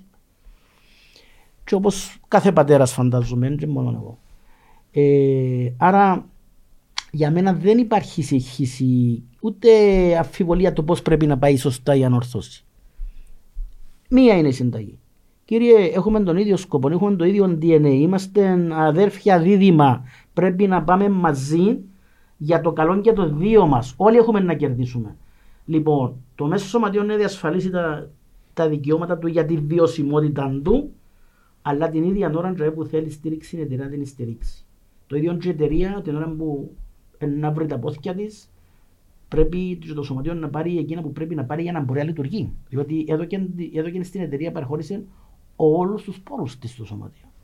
Διαφημίσεις, τηλεοπτικά, επιχορηγήσεις, τα πάντα, εμπορικά σήματα. Τούτα μην ξεχνάτε ότι είναι περιουσιακά στοιχεία του σωματείου και τα οποία είναι στη διάθεση της εταιρείας να δημιουργήσει εισόδημα, να λειτουργήσει η εταιρεία. Λοιπόν, ασφαλώς, κατανοητά τα προβλήματα της εταιρείας και πρέπει να σταθούμε δίπλα της. Και σαν κόσμο και σαν σωματείο. Και έπρεπε πρώτο σωματείο να κάνει μια αναβαρία. Είπαμε, χωρίς να βάλει σε κίνδυνο τη βιωσιμότητα του σωματείου, γιατί για μας είναι το νούμερο 1. Λοιπόν, πρέπει να βοηθήσει την εταιρεία. Και η προσπάθεια μου, τις μέρες που είχα την ευκαιρία να επικοινωνώ και με τους δυο, ήταν συνενετική, να έρθουν κοντά. Ήταν συνενετική. Κάλεσα τους προχτές για την κηδεία και είπα τους σκεφτείτε ποιος είναι να βάλει στεφάνι. Ήρθαν και είπαμε να βάλουμε τους δυο μαζί. Μπράβο σας. Θα σας φωνάξω να πάτε τους δυο μας το φέρετρο να το βάλετε.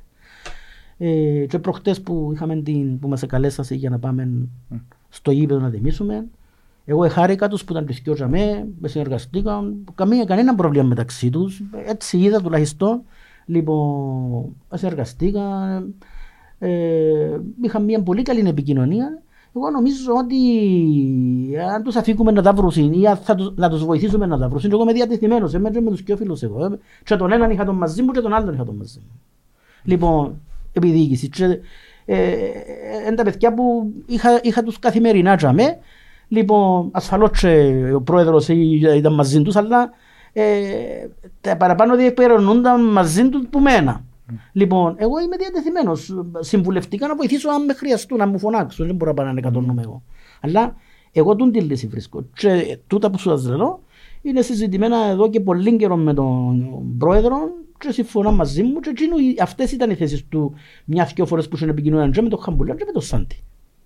Και αυτά προσβεύω και εγώ και αυτά και είμαι διατεθειμένος να βοηθήσουμε, να έρθουν κοντά, αν υπάρχουν λύσεις να τις δώκουμε, να προχωρήσει. Πρέπει να προχωρήσουμε. Για το καλό της ομάδας, για το καλό της Ανόρθωσης. Ναι, μα τώρα, καλός ή κακός, τελειώνει η συμφωνία διαχείρισης το 24, άρα μπαίνουν να αναγκαστούν και να μπουν μέσα σε ένα μονοπάτι και επίσης να μεγαλώσουν λίγο των δρομών, οφείλουν να συνεργαστούν για να εξοφληθεί η χτηματική, η οποία έχει ένα χρονοδιάγραμμα πλέον. Και καλός ή κακός, είτε λέγεσαι εταιρεία, είτε λέγεσαι σωματείων, είτε λέγεσαι οργανωμένων σύνολων, η έννοια μας αυτή τη στιγμή και ο μεγαλύτερος τόσο είναι αξιοφληθεί, χτηματική. Τι είπαμε προηγουμένως, να συνεργαστούν, να πάει καλά η εταιρεία, να μπορέσει να ανταποκριθεί στις υποχρεώσεις της για να μπορέσει το σωματείο να διατηρήσει τα assets του και τον ρόλο του.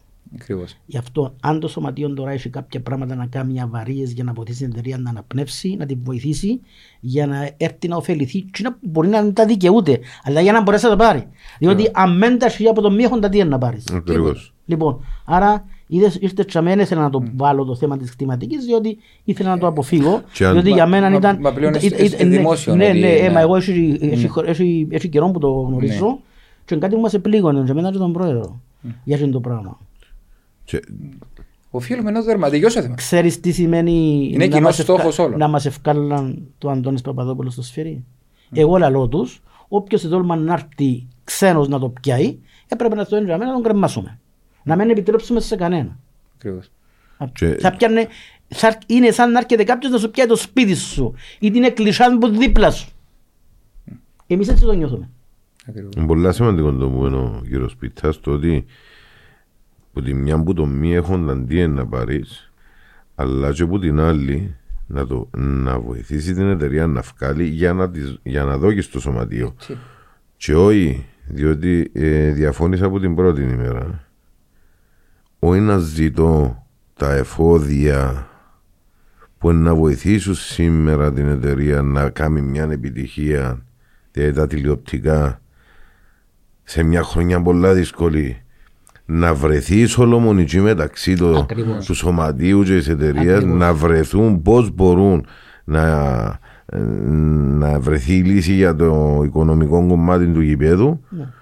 Και άμα κάτσουν και δυο κάτω, ένα τάβρο. Εγώ θα έλεγα, αν τα τηλεοπτικά 2 εκατομμύρια ή ένα, και να πάρει και το έναν το σωματείο να τα δόκει στο γήπεδο, ας έπρεπε έναν ποσό που δεν πληγώνει τόσο πολλά την εταιρεία, για να φανούμε και συνεπείς προς τη συμφωνία. Να βρουν μια, όπως την είπε, μια σολομονική, μια καλή λύση, και στο κάτω-κάτω με την πάροδο του χρόνου, εφόσον πάει καλά και η ομάδα, διότι εγώ πιστεύω ακόμα και χωρίς διάκριση. Χωρίς διάκριση εννοώ Ευρώπη, αν η ομάδα κάνει μια καλή αξιοπρεπή πορεία, θα βρει τα πόθηκια της οικονομικά. Θα έρθει να ισοζυγίσει κάποια πράγματα και ας βάλουν ένα χρόνο για να κάνουν μια συμφωνία. Επιπλέον υπάρχουν λύσεις. Λοιπόν, να προβλέπει ότι κύριε τούν τα πράγματα προς το παρόν θα τα διεκδικήσουμε. Λοιπόν, με την προϋπόθεση ότι να γίνουν τούτα. Στο τέρμα του δρόμου να έρθουμε και να δώσουμε ένα κομμάτι ξανά πίσω στο σωματείο. Υπάρχουν λύσεις. Το θέμα είναι ότι τώρα δεν μπορούμε να κόψουμε τα σινιά. Αν κόψουμε τα σινιά είναι σαν να έχουμε μια τριγυμία, κόψουμε τα σινιά που τους κάβουσε να πάει το καράβι μας θα πάει να κρεμοτσακιστεί. Άρα η εισήγηση να τα έβρουν ενδοοικογενειακά, να φωνάξουμε μια γενική συνέλευση ακόμα και έκτακτη, να εγκριθούν οι αποφάσεις, μπορεί να ακουστεί και μια εισήγηση η οποία δεν την σκεφτήκαν και μπορούν να την εξετάσουν και να πάμε όλοι με έναν όχημα, γιατί έναν είμαστε, να πορευτούμε να πάμε παρακάτω. Τούτο είναι το μήνυμα. Και να ρωτήσω, την ώρα που είπαμε πριν, που μπήκαμε στο γήπεδο, και είδατε το γήπεδο δεν άλλαξε η μορφή του, μπορεί να ανακαινίστηκε, μπορεί κτλ. Ελάχιστα πράγματα. Εβιώσετε το που τη ξύλινη την κερκίδα μέχρι την τελική του μορφή. Αφού είδα μου έλεγε, εβιώσαν το που χωράφει. Είχε μόνο γρασίδι, έγινε για ένα μικρό διάστημα γήπεδο προπονήσεων και το 1985 έστειλε μας επιστολή η Κόπ και είπε ότι τα σωματεία της Λάρνακας, το γασιζί, δεν μας έδιαν ούτε το καινούργιο ούτε το παλιό. Ευκάλαμε μας έξω δηλαδή. Λοιπόν, τότε κάθε Παρασκευή μεσημέρι μαζεύκονταν στο γραφείο μου στην Λάρνακα και τώρα με σουβλάκια ο Πουλής, ο Χατσικακού, ο Χατζη Κωνσταντής, ο Καϊτάνης. Ο Καϊτάνης τότε είμαστε συναδέλφοι, τον Μακαρίτη. Λοιπόν, και ήρθαν και ανακοινώσαν μου το εγώ, έντια μου στο Συμβούλιο για να δω. Έτσι. Να μου κάνουμε, δεν ξέρω να κάνω, κάνουμε γήπεδο. Όταν πήγαμε στο Συμβούλιο και είπαμε του Μακαλή του Φερέρα, έκαμε γήπεδο, εθώρε ματσαγιάλα, ενώ στην Πελήρ, πού να τα βρούμε. Έκαμε την Επιτροπή. Έκαμε έναν μπάτζετ τότε για να τον πείσουμε ότι χρειαστούμε να τα βρούμε τούτα, ότι ελευκούμαστε 80.000. ελευκούμενται στα σχεδόν ούλα. Αλλά πήγαμε, δουλέψαμε. Ο κόσμος επρόσφερε αφιδό λεφτά. Ό,τι μπορούσε από το ειστέρημα του, άλλος με δουλειά. Είχαμε εργολάβο. Είπε μάτσο ο κ. Τουρκίδης, σε βουρούσαν ο καθένας με το επάγγελμα του. Ναι, παίρνε ο οδηγός φορτηγού, ο οδηγός σύρου, χώματα, σίδερα. Πήγαμε στο Λανίδι, πιάσαμε τα σε ειδική τιμή. Πήγαμε στο Μακαλή, το στέλιον τον Ιωάννου, ο Παρασκευαίδης και Ιωάννου. Λοιπόν, στέλιον Ιωάννου, είχε ποντά λατομία, μοσφυλωτές κόρνων και μέσα πυρκά. Πιάμε τσακίλια, πιάμε τσιμέτα από το Λανίδι σε κόστος. Ο Μακαλής, ο Φέδρος έκανε μας τα στέγαστρα, λοιπόν, κόστος. Είχαμε πολιτικούς μηχανικούς αρχιτέκτονες δωρεάν. Όλος ο κόσμος εμπρόσφερε. Ο Ανορθωσιάτης είναι στην Κύπρο ο φίλαθλος που προσφέρει περισσότερα από τον καθένα στην ομάδα του. Εγώ το έζησα από την αρχές της τέλος της δεκαετίας του 70 μέχρι που φύγαμε. Εμείς στην εποχή μας στο τέλος σταματήσαμε, ούτε εράνουσε κάμναμε, ο Κίκης ένα δέχετο. Αλλά για πολλά χρόνια στεκούμαστε και στην ίδια, έκαναν έρανον κάθε παιχνίδι.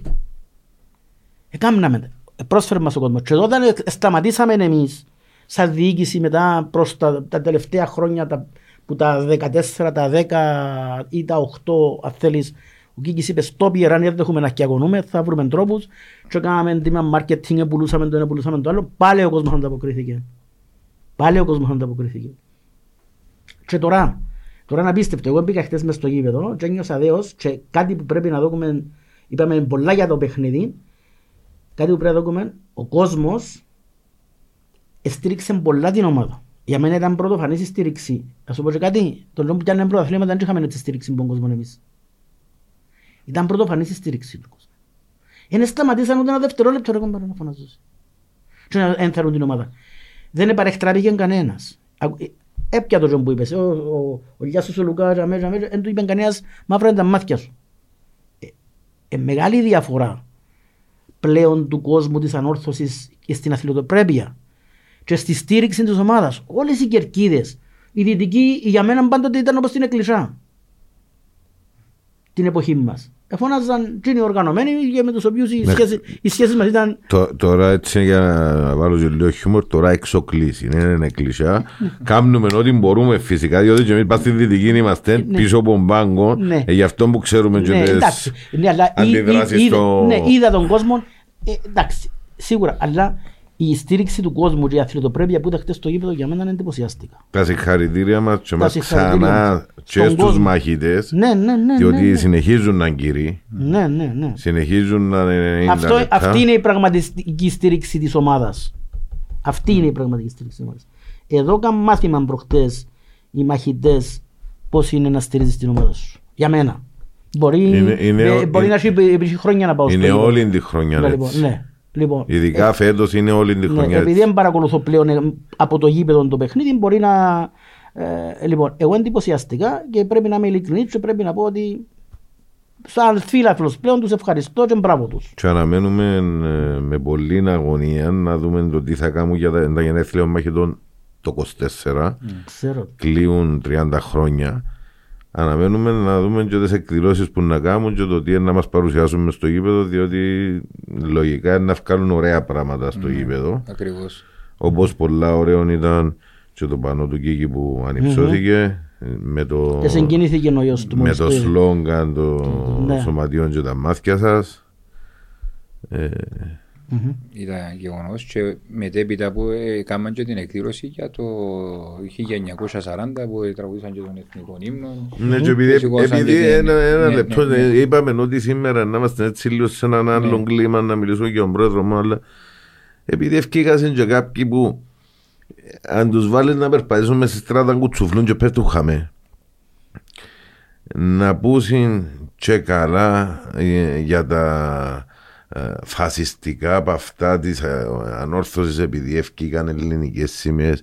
Μα κύριοι, ήταν 28 Οκτωβρίου πρώτον και δεύτερον Εάν δεν ξέρετε τι πρεσβεύει το σχήμα της ανόρθωσης, 9 γραμμές, 4 άσπρες, 5 μπλε, μάθετε ελληνική ιστορία και τι σημαίνει το σήμα της ανόρθωσης, που είναι η ελληνική σημαία. Οπότε, που τα τώρα να πάει, μένετε απορία να μαθωρείτε 2, 5, 10, 1000 ελληνικές σημαίες στις κυρκές της ανόρθωσης, διότι τσίνον είναι το σήμα της ανόρθωσης. Η ελληνική σημαία.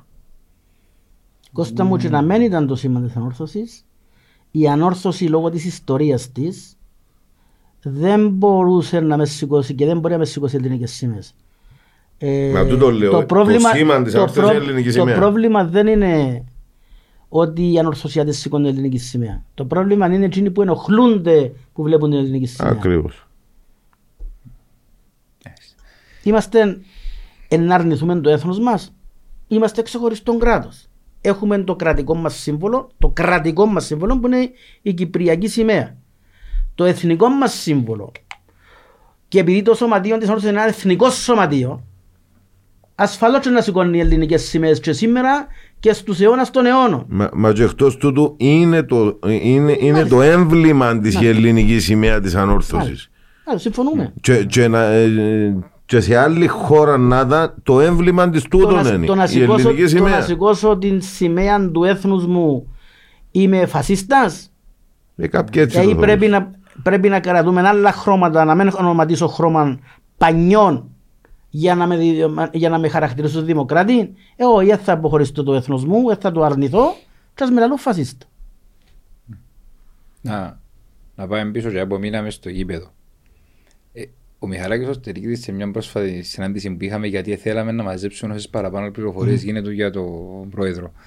Είπε μας ότι έπιασε τον έναν τηλέφωνο και βρεθήκασαι και είπε ότι είσαι μέσα στο συμβούλιο και ρώτησε τον έτσι μια απορία, μα εγώ ας πούμε ξέρεις με ποιον τρόπο και τα λοιπά, και πήγαινε εδώ και μια φόρμα για να τη συμπληρώσει και τα λοιπά και τα λοιπά, και λέει του ήταν σκεφτικός και γύρισε και είπε του, μα και ρωτώσει. Δήλωσα σου, ξεκάθαρον, ότι είναι... Και θα σε στράδεσαι έτσι. Όχι, εμένα κάνουμε κάτι άλλο. Εγώ όταν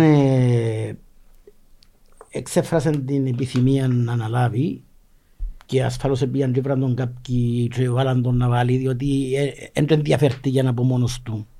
Πλησιάσαν τον πρόεδρο για να αναλάβει. Εγώ ήμουν επιφυλακτικός, γιατί τότε ήταν πάρα πολύ ο πόλεμος που έδεχεται ο Κίκης για τα αφηγήματα μιας άλλης παράταξης, για την παρουσία του Κίκη στην κυπριακή κοινωνία και ούτω καθεξής. Λοιπόν, σου είπα του πρόεδρε, νομίζω ότι σκέφτομαι μη φυλακτικός να μπω για τούτον και τον λόγο. Γιατί του είπα τότε, δεν τον λόγο, να δεχτεί πόλεμον η ανόρθωση. Και σαν να νομίζω ότι κοκκοφάνηκε το.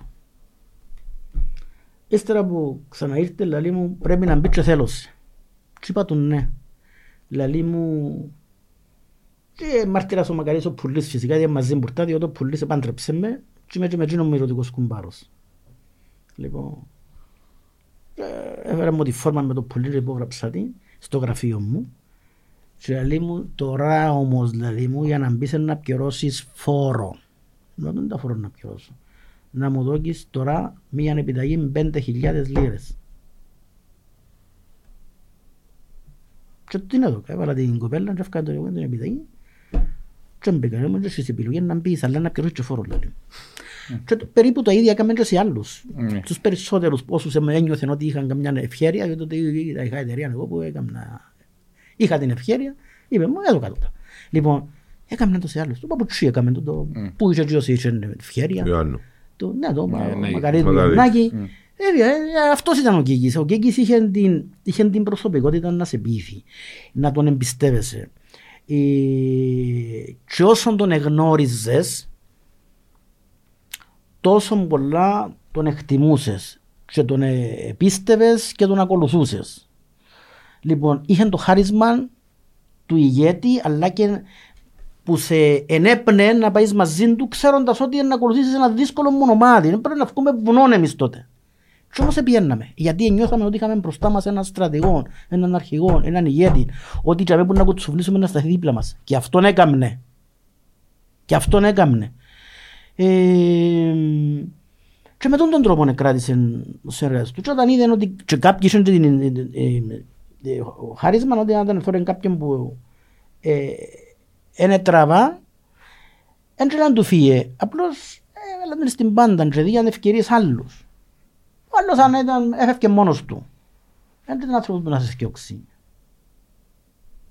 Έξεραν όμως να βγάλει τον καθέναν ιδιαίτερα που εκείνους που επίστευαν και έβλεπαν ότι είχαν, αυκάλει το 100%. Αλλά πάντα ήταν και μπροστά, γι' αυτόν ήταν ηγέτης. Έντρε καθέτουν πίσω και λένε βουράτε, ποτέ του. Λένε πάμε, να το κάνουμε. Μου λένε εμένα να το κάνουμε. Και εκείνος μέσα. Αυτός είναι ο ηγέτης. Αναλαμβάνει το 89. Είναι τέλος σας καλεί το όραμα του. Είναι τέλος σωρεί την Ανόρθωση και οδηγεί την... Όταν λέμε το 89, η Ανόρθωση ήταν ένας σωματείο όπως ήταν και τα υπόλοιπα της Λάρνακας. Εν είχαμε γραφεία, εν είχαμε μια κοπέλα, εν είχαμε μια γραφομηχανία. Δεν είχε κομπιούτερ. Λοιπόν, και ο Κίκης έβλεπε ότι να κάνει μεγάλη ομάδα. Και αγωνιστικά, μικρομεσαία ομάδα. Ναι, είμαστε το 78 για να δει. Λοιπόν, και ο Κίκης έλεγε ένα πρωτάθλημα από τον πρώτο χρόνο. Αυτός ήταν ο Κίκης, πάντα, δεν δέχεται να χάσει. Θα σας πω και μια ιστορία έτσι, για να καταλάβετε πώς έβλεπε ότι δεν έπρεπε να χάσει, ας πούμε, πώς την έβλεπε την Ανόρθωση. Την Ανόρθωση έβλεπε ότι μπορεί να ήταν η καλύτερη ομάδα στον κόσμο, δηλαδή επίστευκε πολλά στην ομάδα του. Αξέτως ότι ήσουν αδυναμίες. Ποιος επίστευκε, λοιπόν, και ήθελε να κάνει μεγάλη ομάδα. Αλλά την ίδια ώρα δεν κυνήγαν ουτοπίες, ούτε έκαναν δονκεχωτισμούς. Εδούλευκε να βάλει τις βάσεις. Είμαστε το πρώτο σωματείο που μηχανογραφήθηκε. Το 1991 είμαστε μηχανογραφημένοι, όχι μόνο τα λογιστικά, αλλά και το διοικητικό κομμάτι, η αρχιοθέτηση, τα έγγραφα, τα πάντα. 6 χρόνια μετά που μηχανογραφήθηκαμε, όταν στείλαμε μια επιστολή σε όλα τα σωματεία, επειδή ήταν επιχειρηματίας μεγάλης ομάδας, μες στους 6-7 top, λοιπόν, είδανε τους χαρακτηρισμούς που βάλαμε τις αναφορές και επειδή οι επιχειρηματίες κατάλαβαν ότι τούτα που βάλαμε πάνω σημαίνει κρατούσαμε ένα πολλά δυνατό σύστημα αρχιοθέτησης. Και τηλεφώνησε μου, λένε μου ρε Χριστάκη, θέλω να σε ρωτήσω κάτι. Ρώτα με, Πρόεδρε. Δηλαδή μου, έχετε σύστημα μηχανικό, έχετε σύστημα filing, έχετε σύστημα αρχιοθέτησης που κάνετε τα έγγραφα. Λέω του βεβαίως. Δηλαδή μου... Υπάρχει κάπου γραμμένο το σύστημα, ρωτώ μηχανογραφημένο, Πρόεδρε. Μα σοβαρά. Λαλή μου, θέλω μια χάρη. Να έρθω με τον διευθυντή μου να το δω. Λέω του να έρθεις να το δεις, και θέλεις να το αντιγράψεις. Αν κρατούσαμε τη συνταγή της Κουακολά εμείς. Λοιπόν, ειδοποίησα τον Πρόεδρο, λαλή μου βεβαίως, καλά έκαμες. Και πιάσω το φίλο μου τον Πρόεδρο, δεν μου το όνομα του, και πέτω να έρθει κατά το μεσημέρι που να μπορώ και εγώ να έρθω κάτω να το δει και θα τους πάρουμε να τους ταΐσουμε κιόλας. Αυτός ήταν ο Κίκης. Λοιπόν, πρώτα έβαλε την Ανόρθωση να δουλεύει σωστά ως έναν βαθμό. Βοήθησαν άλλα σωματεία. Ναι, τον πρώτο χρόνο απέτυχε. Δεν πιάμε καλά. Εκεί είδα τον άνθρωπο και μέτρησα πόσο διατεθειμένος ήταν να θυσιαστεί και να κάνει θυσίες. Θα πω αριθμό ποσό, τεράστιων ποσών για την εποχή εκείνη. Υπάρχει ακόμα ένας άνθρωπος που ξέρει ακριβώς ήταν που γίνεται. Ο Πανίκος ο Παναγιώτος, ο οποίος ήταν ταμείας, ήμουν εγώ οικονομικός διαχειριστής, ύστερα αλλάσαμε κάθε χρόνο για να μην μείνει και ο πάντα ο ίδιος. Πριν να με κάνει εκτελεστικός σύμβολο, μιλώ στο 95-96. έφερνε μας καθημερινά μέσα σε χαρτοσάκουλα, μετρητά, αμέτρητα, και όσον και ξέραμε πόσα εμπούτα, πολλά λεφτά. Και μετρούσαμε κάθε νύχτα πόσα εμπούτα για να πληρώσουμε τις υποχρεώσεις της Ανόρθωσης, μετρητά από το ξενοδοχείο του, τις επιχειρήσεις του. Τα λεφτά που εμπήκαν τα πρώτα δύο χρόνια στην Ανόρθωση που τον Κίκη προσωπικά, εκτός τα δάνεια, εκτός και αυκάλεν που εμπούγκαν, εκτός που πιάνναμε και βάλαμε και μίτσο, ξέρω εγώ, μόνον που τον Κίκη, μόνον τα μετρητά,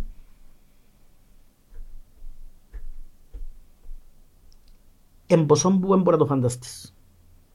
Για την εποχή εκείνη, μπορούσες να αγόραζες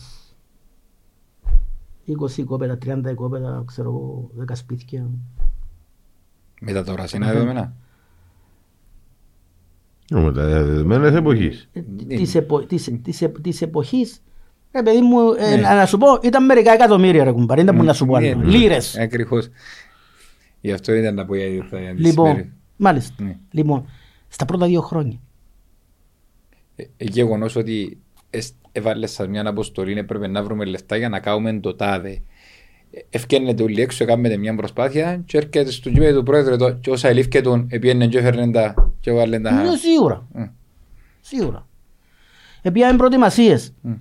Η ομάδα δεν έκρατε λεφτά. Πρόεδρε, έκρατο λεφτά. Δεν κρατώ να πιέσω την προετοιμασία. Να πάμε εξωτερικά και ξέρω εγώ. Και άρεσκαν τους και παίρνουν και ολόκληρο... αρμάδα μαζί του, έθελε να παίρνει παίχτες παραπάνω, έθελε να παίρνει να δουλειά ευκαιρίες στους παίχτες, έθελε να παίρνουμε, αγοράζαμε φαγιά τότε που ήμουν στη Βουλγαρία, ήταν ηλίων η κατάσταση, αγοράζε φαγιά, αγοράζαμε φαγιά και παίρναμε ολόκληρες φορτωτικές, παίρναμε φάρμακα, τα πάντα οργανωμένα, γέροντα από την πούγκα και τα ξενοδοχεία και όλα της ομάδας. Προσφορά του ανεκτήμητη, οικονομικά ανυπολόγιστη. Ανυπολόγιστη, δεν μπορείς να ξέρεις πόσα έβαλε για τα 14 χρόνια.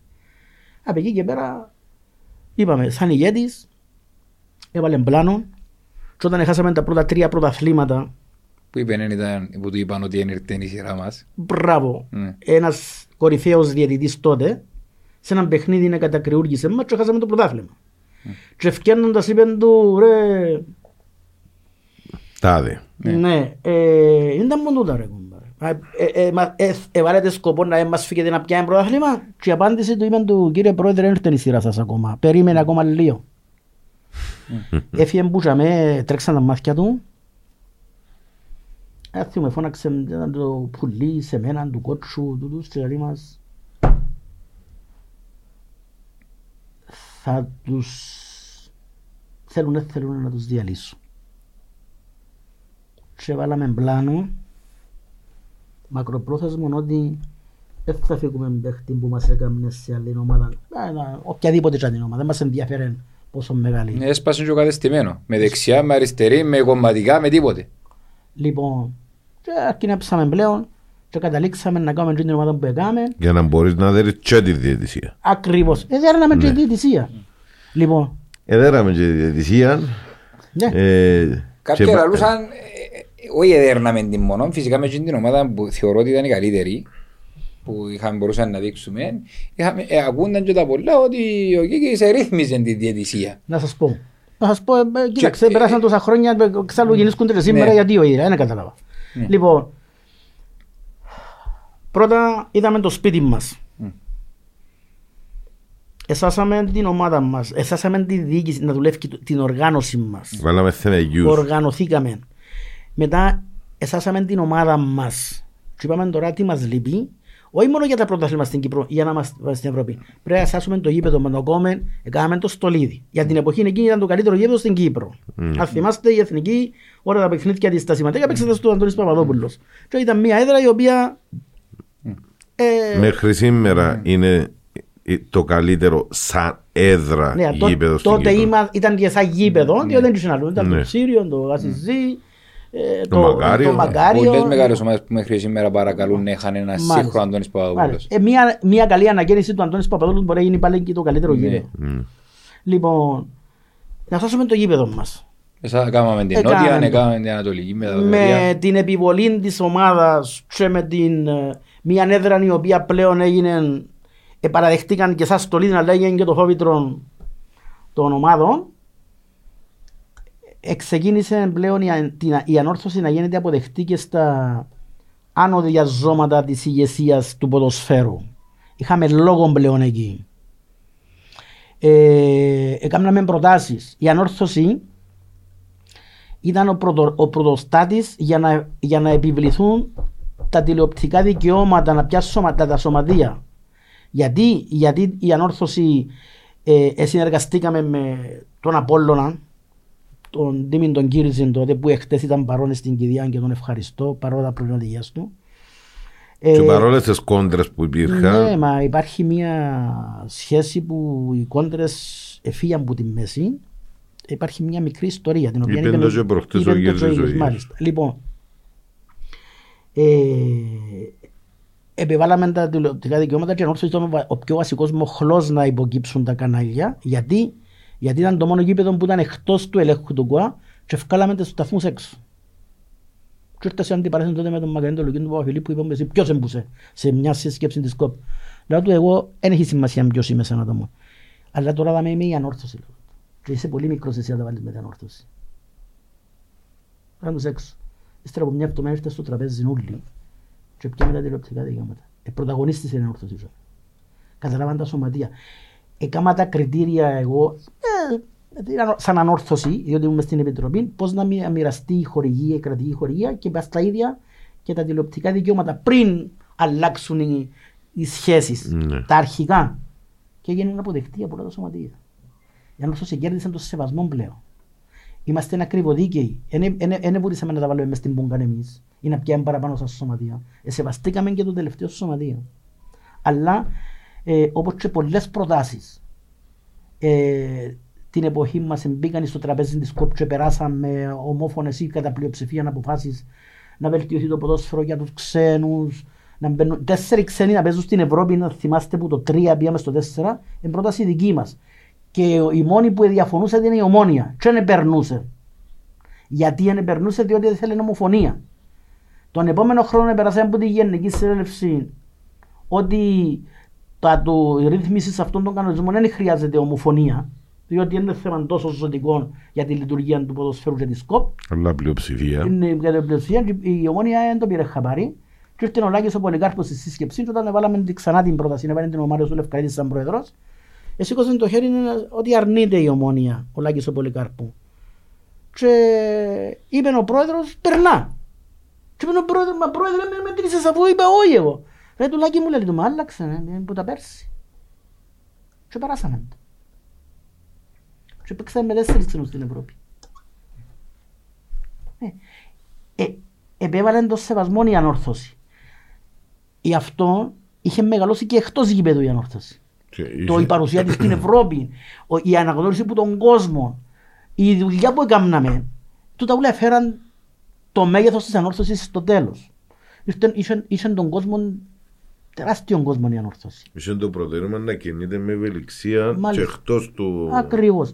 Λοιπόν, όλα αυτά, να πάμε πίσω, χωρίς να σας τρώω τον χρόνο καθόλου, πάμε πίσω στο που είπαμε ότι μα πρέπει να δούμε τα θέματα της διαιτησίας. Προηγουμένως, τώρα, για το σήμερα. Ναι, πρέπει η ανόρθωση να κρατήσουμε, είπα το προηγουμένως, να κρατήσουμε μεγάλη και εκτός γήπεδου. Εν τούτα που εννοούσα όταν το είπα στην αρχή της συζήτησης μας.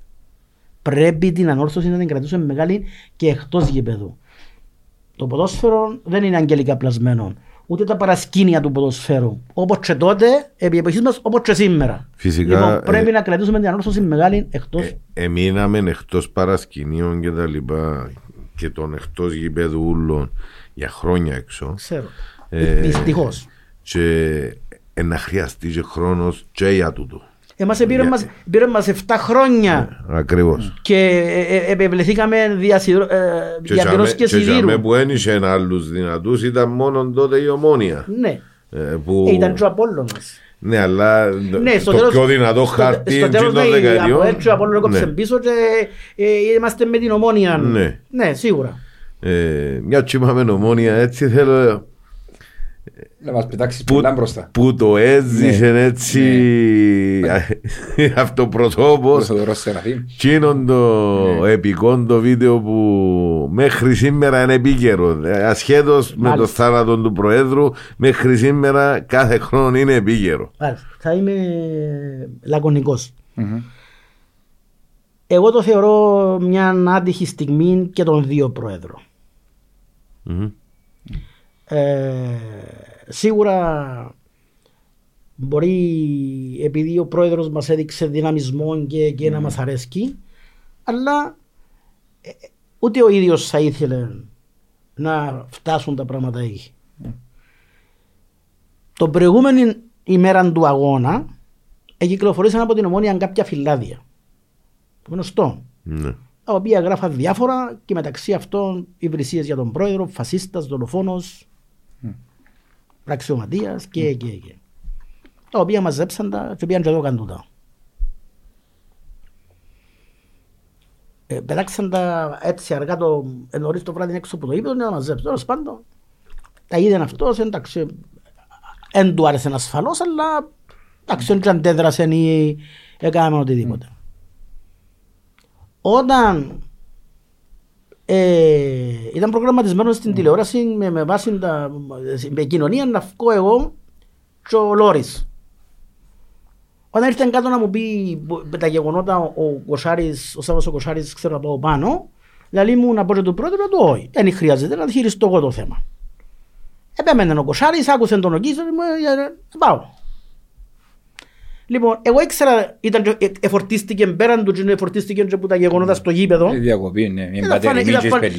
Ήταν φανερά η πρόθεση του διαιτητή. Έδειξαν το που την αρκή, λοιπόν, εκνεύρισαν την ομάδα, προκαλούσαν τους παίχτες με την διαιτησία. Δεν έχω κανένα πρόβλημα να πω ότι είναι ο καπιτανής, γιατί ακίνησε μου και αγωγή λιβέλου και καρτέναν απολογία από μένα, την οποία δεν έδωκα ποτέ. Δεν την προχώρησα. Αλλά δεν το απολογήθηκα ποτέ, διότι εκείνα που έκαμε πιστεύω ότι ήταν σκόπιμα. Παρότι έχουν περάσει 20 χρόνια και δεν τρέφω πλέον αισθήματα κακά για τον καπιτανή, αλλά είναι αλήθικες. Ευκαιρία ζωής θα τα πω. Λοιπόν, αλλά τότε βράζαμε. Και μέσα από τα συναισθήματα ανέβασαν τον Πάνο Κοσχάρης.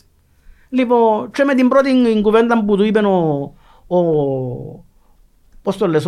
ο Σεραφή, που και εκείνος νομίζω αδικείται από το όλο κλίμα.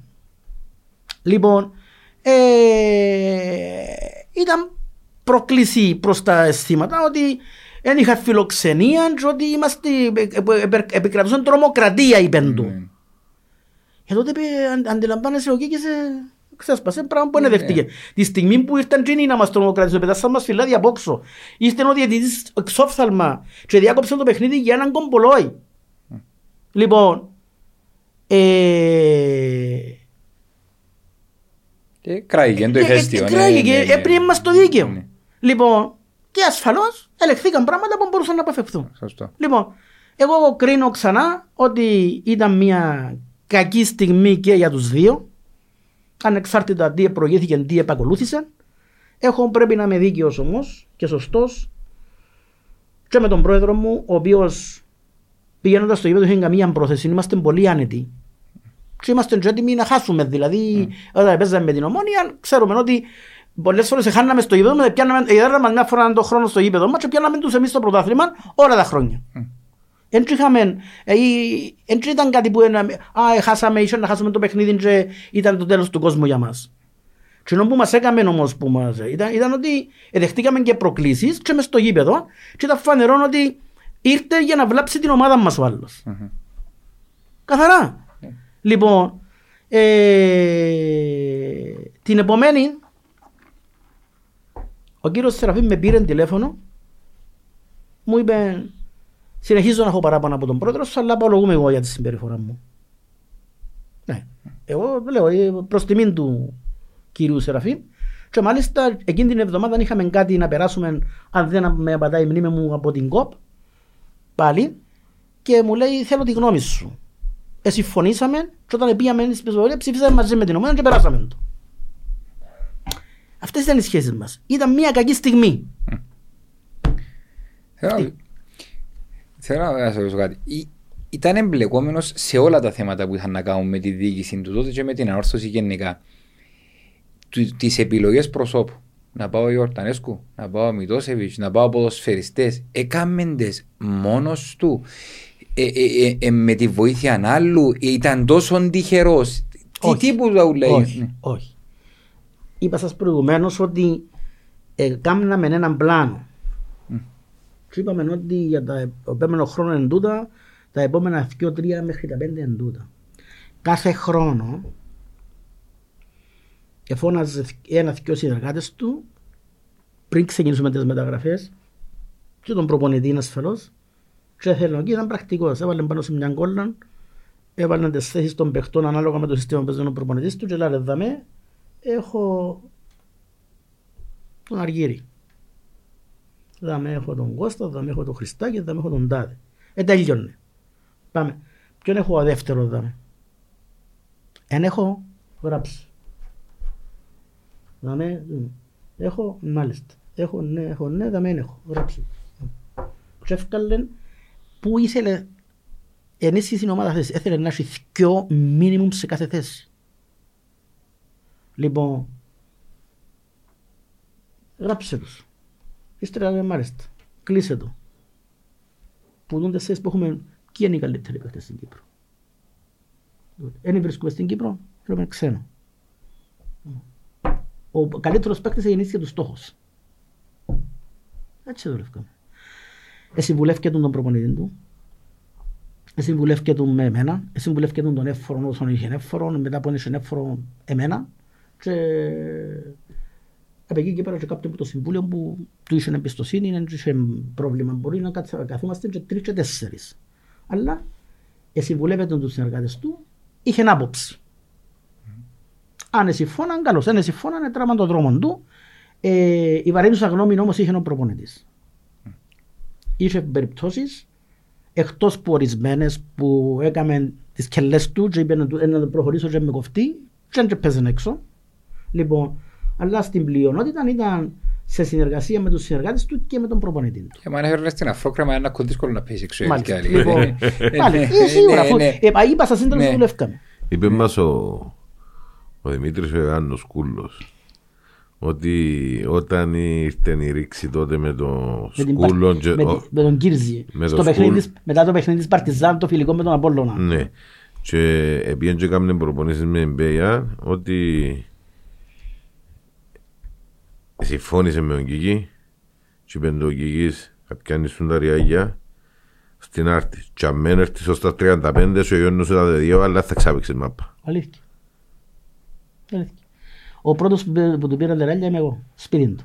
Ξέρω ότι τη διεύθυνση του παλιού του σπιτιού τότε. Και είπε μας ότι κύριοι μέχρι τη μέρα που τέγιωσε η χρονιά και το συμβόλαιο μου Απόλλωνα κάθε πρώτη του μήνα έπιναν τα ριάλια του. Ναι. Επήγαινα εγώ ή κάποιος άλλος και έπαιρναν το. Και κρατήσαμε το. Και στο τέλος που τα καταφέραμε το είπαμε ότι ευκάλαμε την καρκιά του Απόλλωνα. Είμαστε δήλωσαν τους ίδιους ο Δημήτρης. Είναι τέλος επανηγύρισαν το πρώτο πρωτάθλημα. Είναι το επανηγύρισαν και ο κάθε πρωτάθλημα του μετά. Αλλά το πρώτο πρέπει να έχει την ιδιαίτερη του σημασία. Συναισθηματικός ο Κίκης. Έκλαιε. Ξεσπάσε και μετά τους πανηγυρισμούς έκαναμε προγραμματισμό εμείς. Για να ξέρεις. Αυτός ήταν ο Κίκης. Τελειώνε το πρωτάθλημα και ξεκίναν άλλο. Είχε χρονιά που κλείαμε τις μεταγραφές και δεν έπαιρνε κανένας χαπάρι που το Γενάρη. Είχαμε παίκτες κλειστούς σε ομάδες της Κύπρου που έζασαν πολύ που δικαιούμαστε να κάνουμε τις μεταγραφές και έρχονταν τον Ιούνιο κανονικά μαζί μας και είχαμε τα δική μας. Τι είναι την τριπλέτα τους Βούλγαρους τότε. Τον Κυριακόφ, τον Τόρο Φιγνάτοφ και από όσον έχω στα υπόψη μου ο Γνάτοφ ήρθαν τελευταίος, ο τον Τόροφ ήρθαν τελευταίος, ο Γνάτοφ. Έντσι μαζί που ήταν, αλλά ήταν θέμα ημερομηνιών, κανονικά με τον τελευταίο που το γράψαμε ήταν ο Κυριακόφ, διότι ήρθε ο Κυριακόφ μαζί μας, συμφώνησε. Τότε εμπλέκεται, ήταν ζανικός στη Τσεσεκά, ανήκαινε στην Έντερ. Και όταν ήρθε, έφερε μας πιστοποιητικό που την Έντερ, ότι είναι ελεύθερος. Και υπογράψαμε το.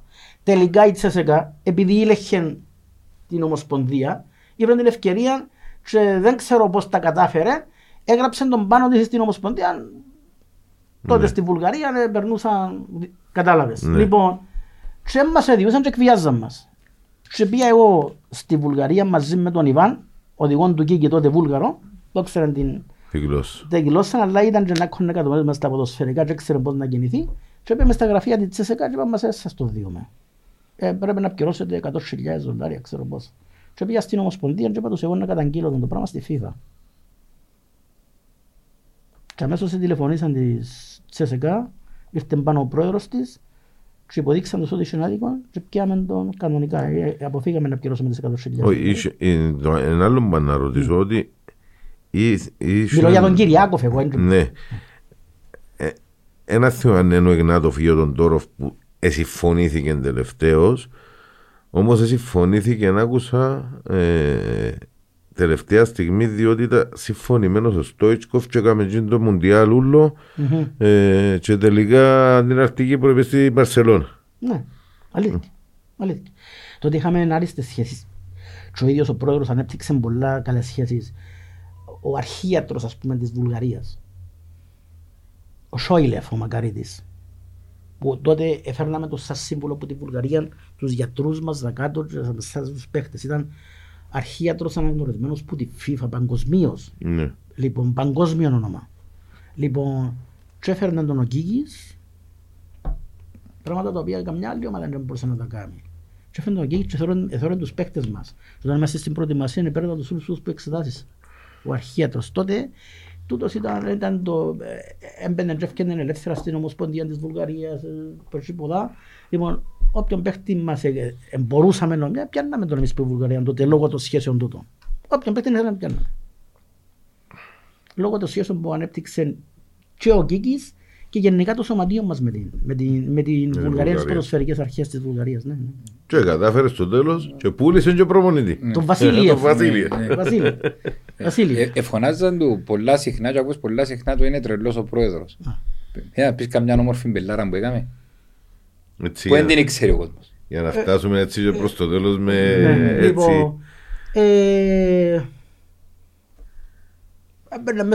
Μετά ενθουσιάζομαι τις νίκες. Στα αποδητήρια έμπαινε μόνο αν έπιανε άδεια από τον προπονητή και πάντα μετά το παιχνίδι. Όχι να κάνει κριτική για να πανεγυρίσει. Αν ήταν κάτι που έπιανε καλά και έμπαινε στα αποδητήρια. Έμπαινε μέσα και προσπαθούν να το πω πρόεδρε με να ανοίξεις το στόμα σου. Δεν ξέρω ότι αν είναι το στόμα του ήσαν να φύγουν ριάλια. Λοιπόν, με να ανοίξεις το στόμα σου. Εντάξει. Λοιπόν, έμπαινε μέσα 30.000 πριν. Κομπάρε, πού να τα βρω. Με κοφτεί. Αν δεν τα βρεις εντέρα να σου τα δώκω. Λοιπόν... Κάτι να βλωμένες πτήσεις μόνιμα. Κοίταξε, να βλωμένες πτήσεις για να πάμε εξωτερικό η ομάδα και ξέρω εγώ. Ναι. Ποιο ρώνεται ο Κίκης που την τσέπιν του. Έτσι κράτηνε η ομάδα να πιέρωσε να βλωμένες πτήσεις. Τούτα έκαμνεν τα. Για να διευκολύνει την ομάδα έγινε και τον Χαλήν. Δεν δέχεται να έχει παραπονών ο προπονητής του που τίποτε. Οι επιθυμίες του προπονητή φτάνει να έβλεπαν ότι έπιεναν όλα καλά, ότι έκαναν δουλειά. Ήταν νόμος για τον Κίκη. Και δεν μπορούσαν το σωματείο να βάλει την μπούγκα του να τα εξυπηρήσει. Δεν ήθελε να παραπονήσει κανέναν προπονητή. Σε μας πει ο Ιάννος ο Καρούσος κάτι που τον ερώτησε τον ίδιο και είπε του, δηλαδή φέρει πει Ελάλεν ο προπονητής, θέλω επιθετικό. Εγώ έφερα σου τον, θέλεις βάρτο, θες με τον βάλεις. Έκαμε μας το με πολλούς, τον Κεσπάγια. Όταν έπιε να δουν τον Κεσπάγιο ο Ιορδανέσκος στη Γεωργία, δεν έπαιξε, ήταν τραυματίας. Και είπαν το Κίκης, εντάξει, αφού ο καλύτερος παίκτης τον πιάμενε, του όχι. Εντάξει, πήγαινε στο ξοχείο, μετά το παιχνίδι πήγαινε στο ξοχείο και εγώ να κάνω έναν περίπατο μες στη... Πήγαινε και έκαμε έναν περίπατο μες στη Ρουστάβη, είναι η κύρια οδός της Τυφλίδας, λεωφόρος, και πήγαινε σε 15-15 καταστήματα από τη μια πλευρά και από την άλλη. 500 μέτρα, και ρώτα, άσχετους, γενέτσες, μητσούς, μεγάλους, όσους και βρίσκε μέσα στο κατάστημα, μέσα στο δρόμο, ένιξε να του πει ποιος είναι ο καλύτερος παίχτης της Γεωργίας, βρε. Κεσπάγια. Δεν ξέρω αν ο Κίκης ενδιαφέρει τον Κεσπάγια, ο απλός ο κόσμος. Ο Κεσπάγια, ο Κεσπάγια. Πάει πίσω στο ξέρω του. Εύχομαι να τον υπογράψω τον παίχτη. Λέει του Ιορδανέσκου, αν τον πιάσεις, να τον πάρεις να παίζεις στο ομάδα του ξενοδοχείου. Έπιαν τον. Φέρνουμε τον. Τότε είχαν έναν Εντουάρτο Βραζιλιάνο, έναν Ζογκλέρ, ποτούτα. Τραβάμε κοντά του ο Ιορδανέσκου, αφού τον είδαν τον Κεσπάγια. Έρχεται, παίζει ένας Βίτερμαν. Έβαλε 4-5 κάτι σούτο και σπάγια. Ήρθε πίσω με τον Νούρον μες στα σίλια ο Ιορδανέσκου και του εντάξει να δώκουμε τον εγώ του Άρτο στην άχνα λαρή του και να κρατήσω τον και σπάγια. Είναι Γιώτης Εγκομίτης. Πιάμε τον Γιώτη Εγκομίτη, κλείσαμε τον τελευταία στιγμή, πιάμε τον προσαρκές ομόνιας Παρασκευή νύχτα και Σάββατο ήρθαν να έρθουν να υπογράψει η ομόνια και προλάβαμε του και ανακοινώσαμε τον και πήγαν στη Ρεζόγια και στραφήκαν πίσω η ομόνια της. Λοιπόν,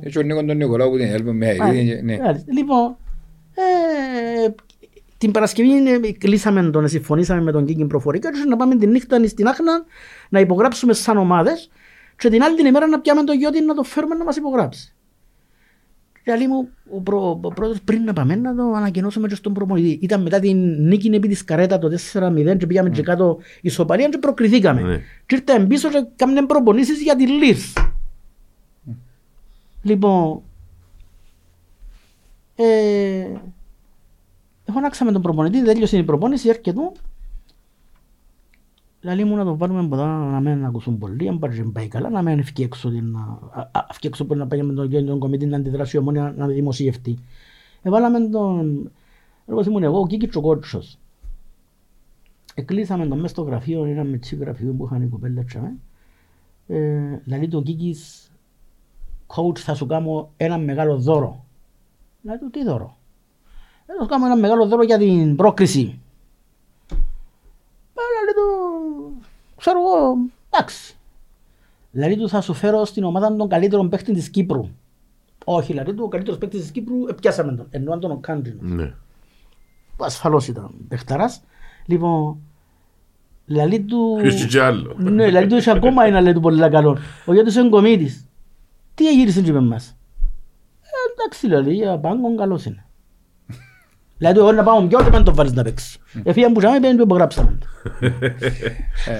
Θέλω καμιά ερώτηση για να κοντέψουμε σιγά σιγά στο κλείσιμο μας. Να πρέπει να φύγω. Ναι. Γι' αυτό. Ποιος είναι το μεγαλύτερο επίτευγμα του Κίκη στην Ανόρθωση, ποιος είναι ο μεγαλύτερος τόσος που εκπλήρωσε και ποιος είναι τόσος που έγινε ανεκπλήρωτος, σαν επιθυμία. Μάλιστα. Ο μεγαλύτερος στόχος που εκπλήρωσε ήταν όλον το οικοδόμημα που μας ανέβασε και μας έκανε περήφανος. Ο Κίκης ήταν άνθρωπος περήφανος, ήταν άνθρωπος νικητής. Είπα να σας πω κάτι, μια ιστορία. Πήγαμε να παίξουμε με τη Γιουβέντους, και κάτσαμε στην κερκίδα και περιμέναμε την έραξη του παιχνιδιού και ρώτησε μας, ήταν που νομίζετε σήμερα το σκορ? Έτσι με την Γιουβέντους παίξουμε να χάσουμε. Τι είναι να χάσουμε? Λοιπόν, εγώ ήταν και στις αρχές που ήμουν στο Συμβούλιο, αλλά δεν είχα το συστημιστή.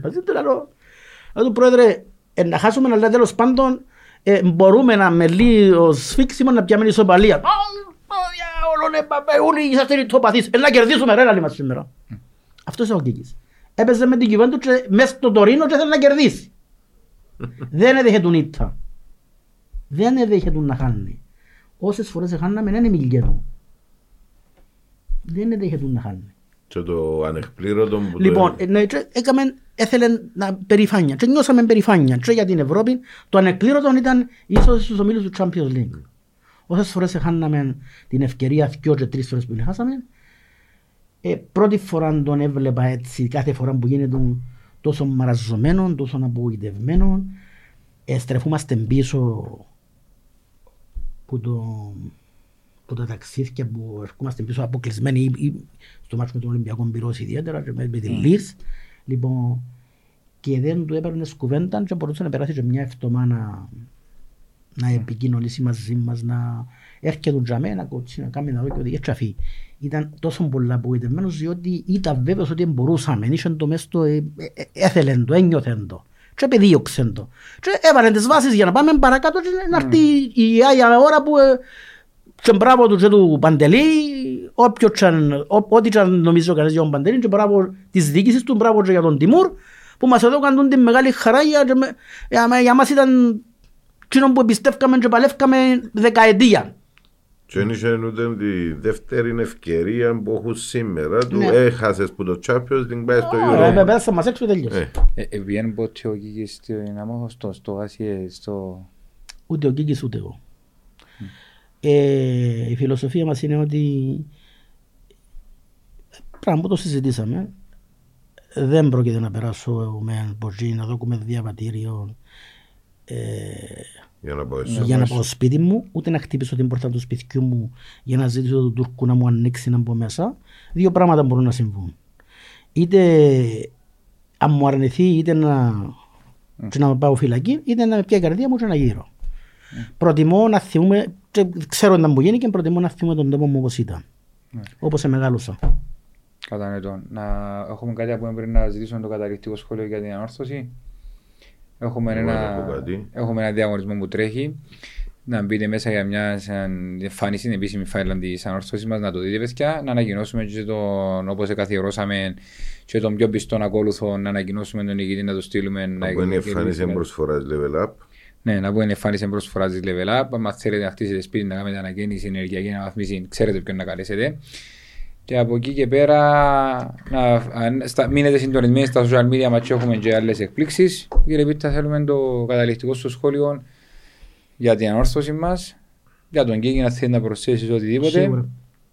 Για να κλείσουμε όμορφα την εκπομπή και να σου πούμε και ένα μεγάλο ευχαριστώ που ήσουν εδώ μαζί μας. Να πω και εγώ το ευχαριστώ, διότι να κλείσουμε με το δικό σου το σχόλιο και να τελειώσουμε. Ευχαριστούμε που ήρθατε στην εκπομπή μας. Και εγώ ευχαριστώ για την πρόσκληση, χαρά μου. Ασφαλώς... μακάρι να ήταν διαφορετικές τις ευχές. Μπράβο, μάλιστα, εγώ παρουσιάζομαι δαμέ σαν έναν είδος μνημοσύνου προς τον αείμνηστον πρόεδρο, χωρίς να σημαίνει ότι αν με χρειαστείτε και υπάρχει κάτι σημαντικό που μπορώ να πω, να σας αρνηθώ. Λοιπόν, σας ευχαριστώ για την πρόσκληση. Θα πω πρώτα για τον πρόεδρο. Θα πω ότι θα είναι, αφήνει μεγάλο κενό και στην ανόρθωση να φανεί.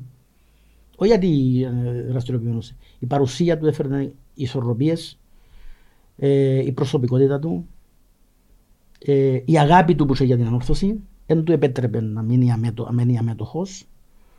Παρόλο που πολλές φορές ένιωθε πληγωμένος, ποτέ δεν το έβγαλε προς τα έξω. Ήταν παρόν να πει τη θέση του, να κατευνάσει πνεύματα, να συμβουλέψει, να επιχειρηματολογήσει για να πείσει, για να πάμε μπροστά για το καλό της ανόρθωσης. Θα είναι μεγάλο το κενό, όπως μεγάλο κενό αφήνει και στο Δήμο της Αγιάννης να πας με το έργο που παρήξεν και παράγαγε μέχρι και την τελευταία στιγμή που κλείσαν τα μάτια του και σίγουρα μεγάλο κενό σε εμάς τους φίλους του. Εμένα ήδη μου λείπει, έχασα την επικοινωνία που είχα 2-3 φορές την ημέρα, τηλέφωνο, συζητώντας τα πάντα. Ήταν ένας άνθρωπος που πρόσφερε στον τόπο, μεγάλη προσωπικότητα. Λοιπόν, όμως όλα έχουν έναν τέλος, δυστυχώς. Και η κατάσταση υγείας του δεν του επέτρεπε να. Μπορούμε να πούμε ότι επειδή να ξεκουραστεί. Μάλιστα, λοιπόν, εύχομαι να ξεκουραστεί η ψυχή του, να αναβαυθεί η ψυχή του και να είναι αιωνία η μνήμη του. Όσον αφορά την ανόρθωση μας, είπα και προηγουμένως ότι η ομάδα δείχνει, παίζει έναν ποδόσφαιρο το οποίο να αρέσει στον κόσμο, να αρέσει και εμάς. Λοιπόν, δείχνει ότι με κάποιες διορθωτικές κινήσεις μας λείπουν οι πολλές επιλογές, άρα και μας λείπει και το βάθος. Λοιπόν, οι παίχτες προσωπικότητας μες στο γήπεδο είναι πολλές. Βλέπεις λείπουν δυο και δεν έχει υπάρχει προσωπικότητα. Ο Γκερέρο και ο Τεχέρα κάνουν τη διαφορά και στην ποιότητα και στην προσωπικότητα. Λοιπόν, παρόλα αυτά, πιστεύω ότι η ομάδα μπορεί να πετύχει τους ρεαλιστικούς στόχους που είναι να μπει στην εξάδα, να αποφύγει περιπέτειες και διασυρμούς και να διεκδικήσει με αξιοπρέπεια μετά που να μπει στην εξάδα, αν τη βοηθήσουν και οι συνθήκες, έναν ευρωπαϊκό εισιτήριο. Όπως θέλει ας έρθει. Θέλει να έρθει από απλή μια θέση που να περιλαμβάνεται μέσα στους τρεις πρώτους. Θέλει, αν μπορεί να είμαστε στην τέταρτη να μας βοηθήσουν το θέμα κυπέλλου, είτε να το πιάμε είτε κάποιος άλλος και να πάμε. Εγώ θα είμαι πολύ ευχαριστημένος και πιστεύω ότι όλοι πρέπει να είμαστε ευχαριστημένοι αν επιτευχθούν τους στόχους. Και θα είναι οι βάσεις μας για να χτίσουμε και την άλλη χρονιά και την επόμενη. Να μην την χαλάσουμε. Κάθε φορά που χαλούμε, ξεκινούμε από το μηδέν. Λοιπόν, να μην χαλάσουμε ξανά. Είναι κρίμα. Και επαναλαμβάνω και καταλήγω ότι όλα αυτά μπορούν να επιτευχθούν με τη σύμπνοια και του κόσμου και των δύο πυλώνων που αποτελούν σήμερα την Ανόρθωση. Συνεργασία και σύμπνοια. Αλληλεγγύη και αλληλεγγύη υποστήριξη. Σωματείων και τέλος. Σας ευχαριστώ.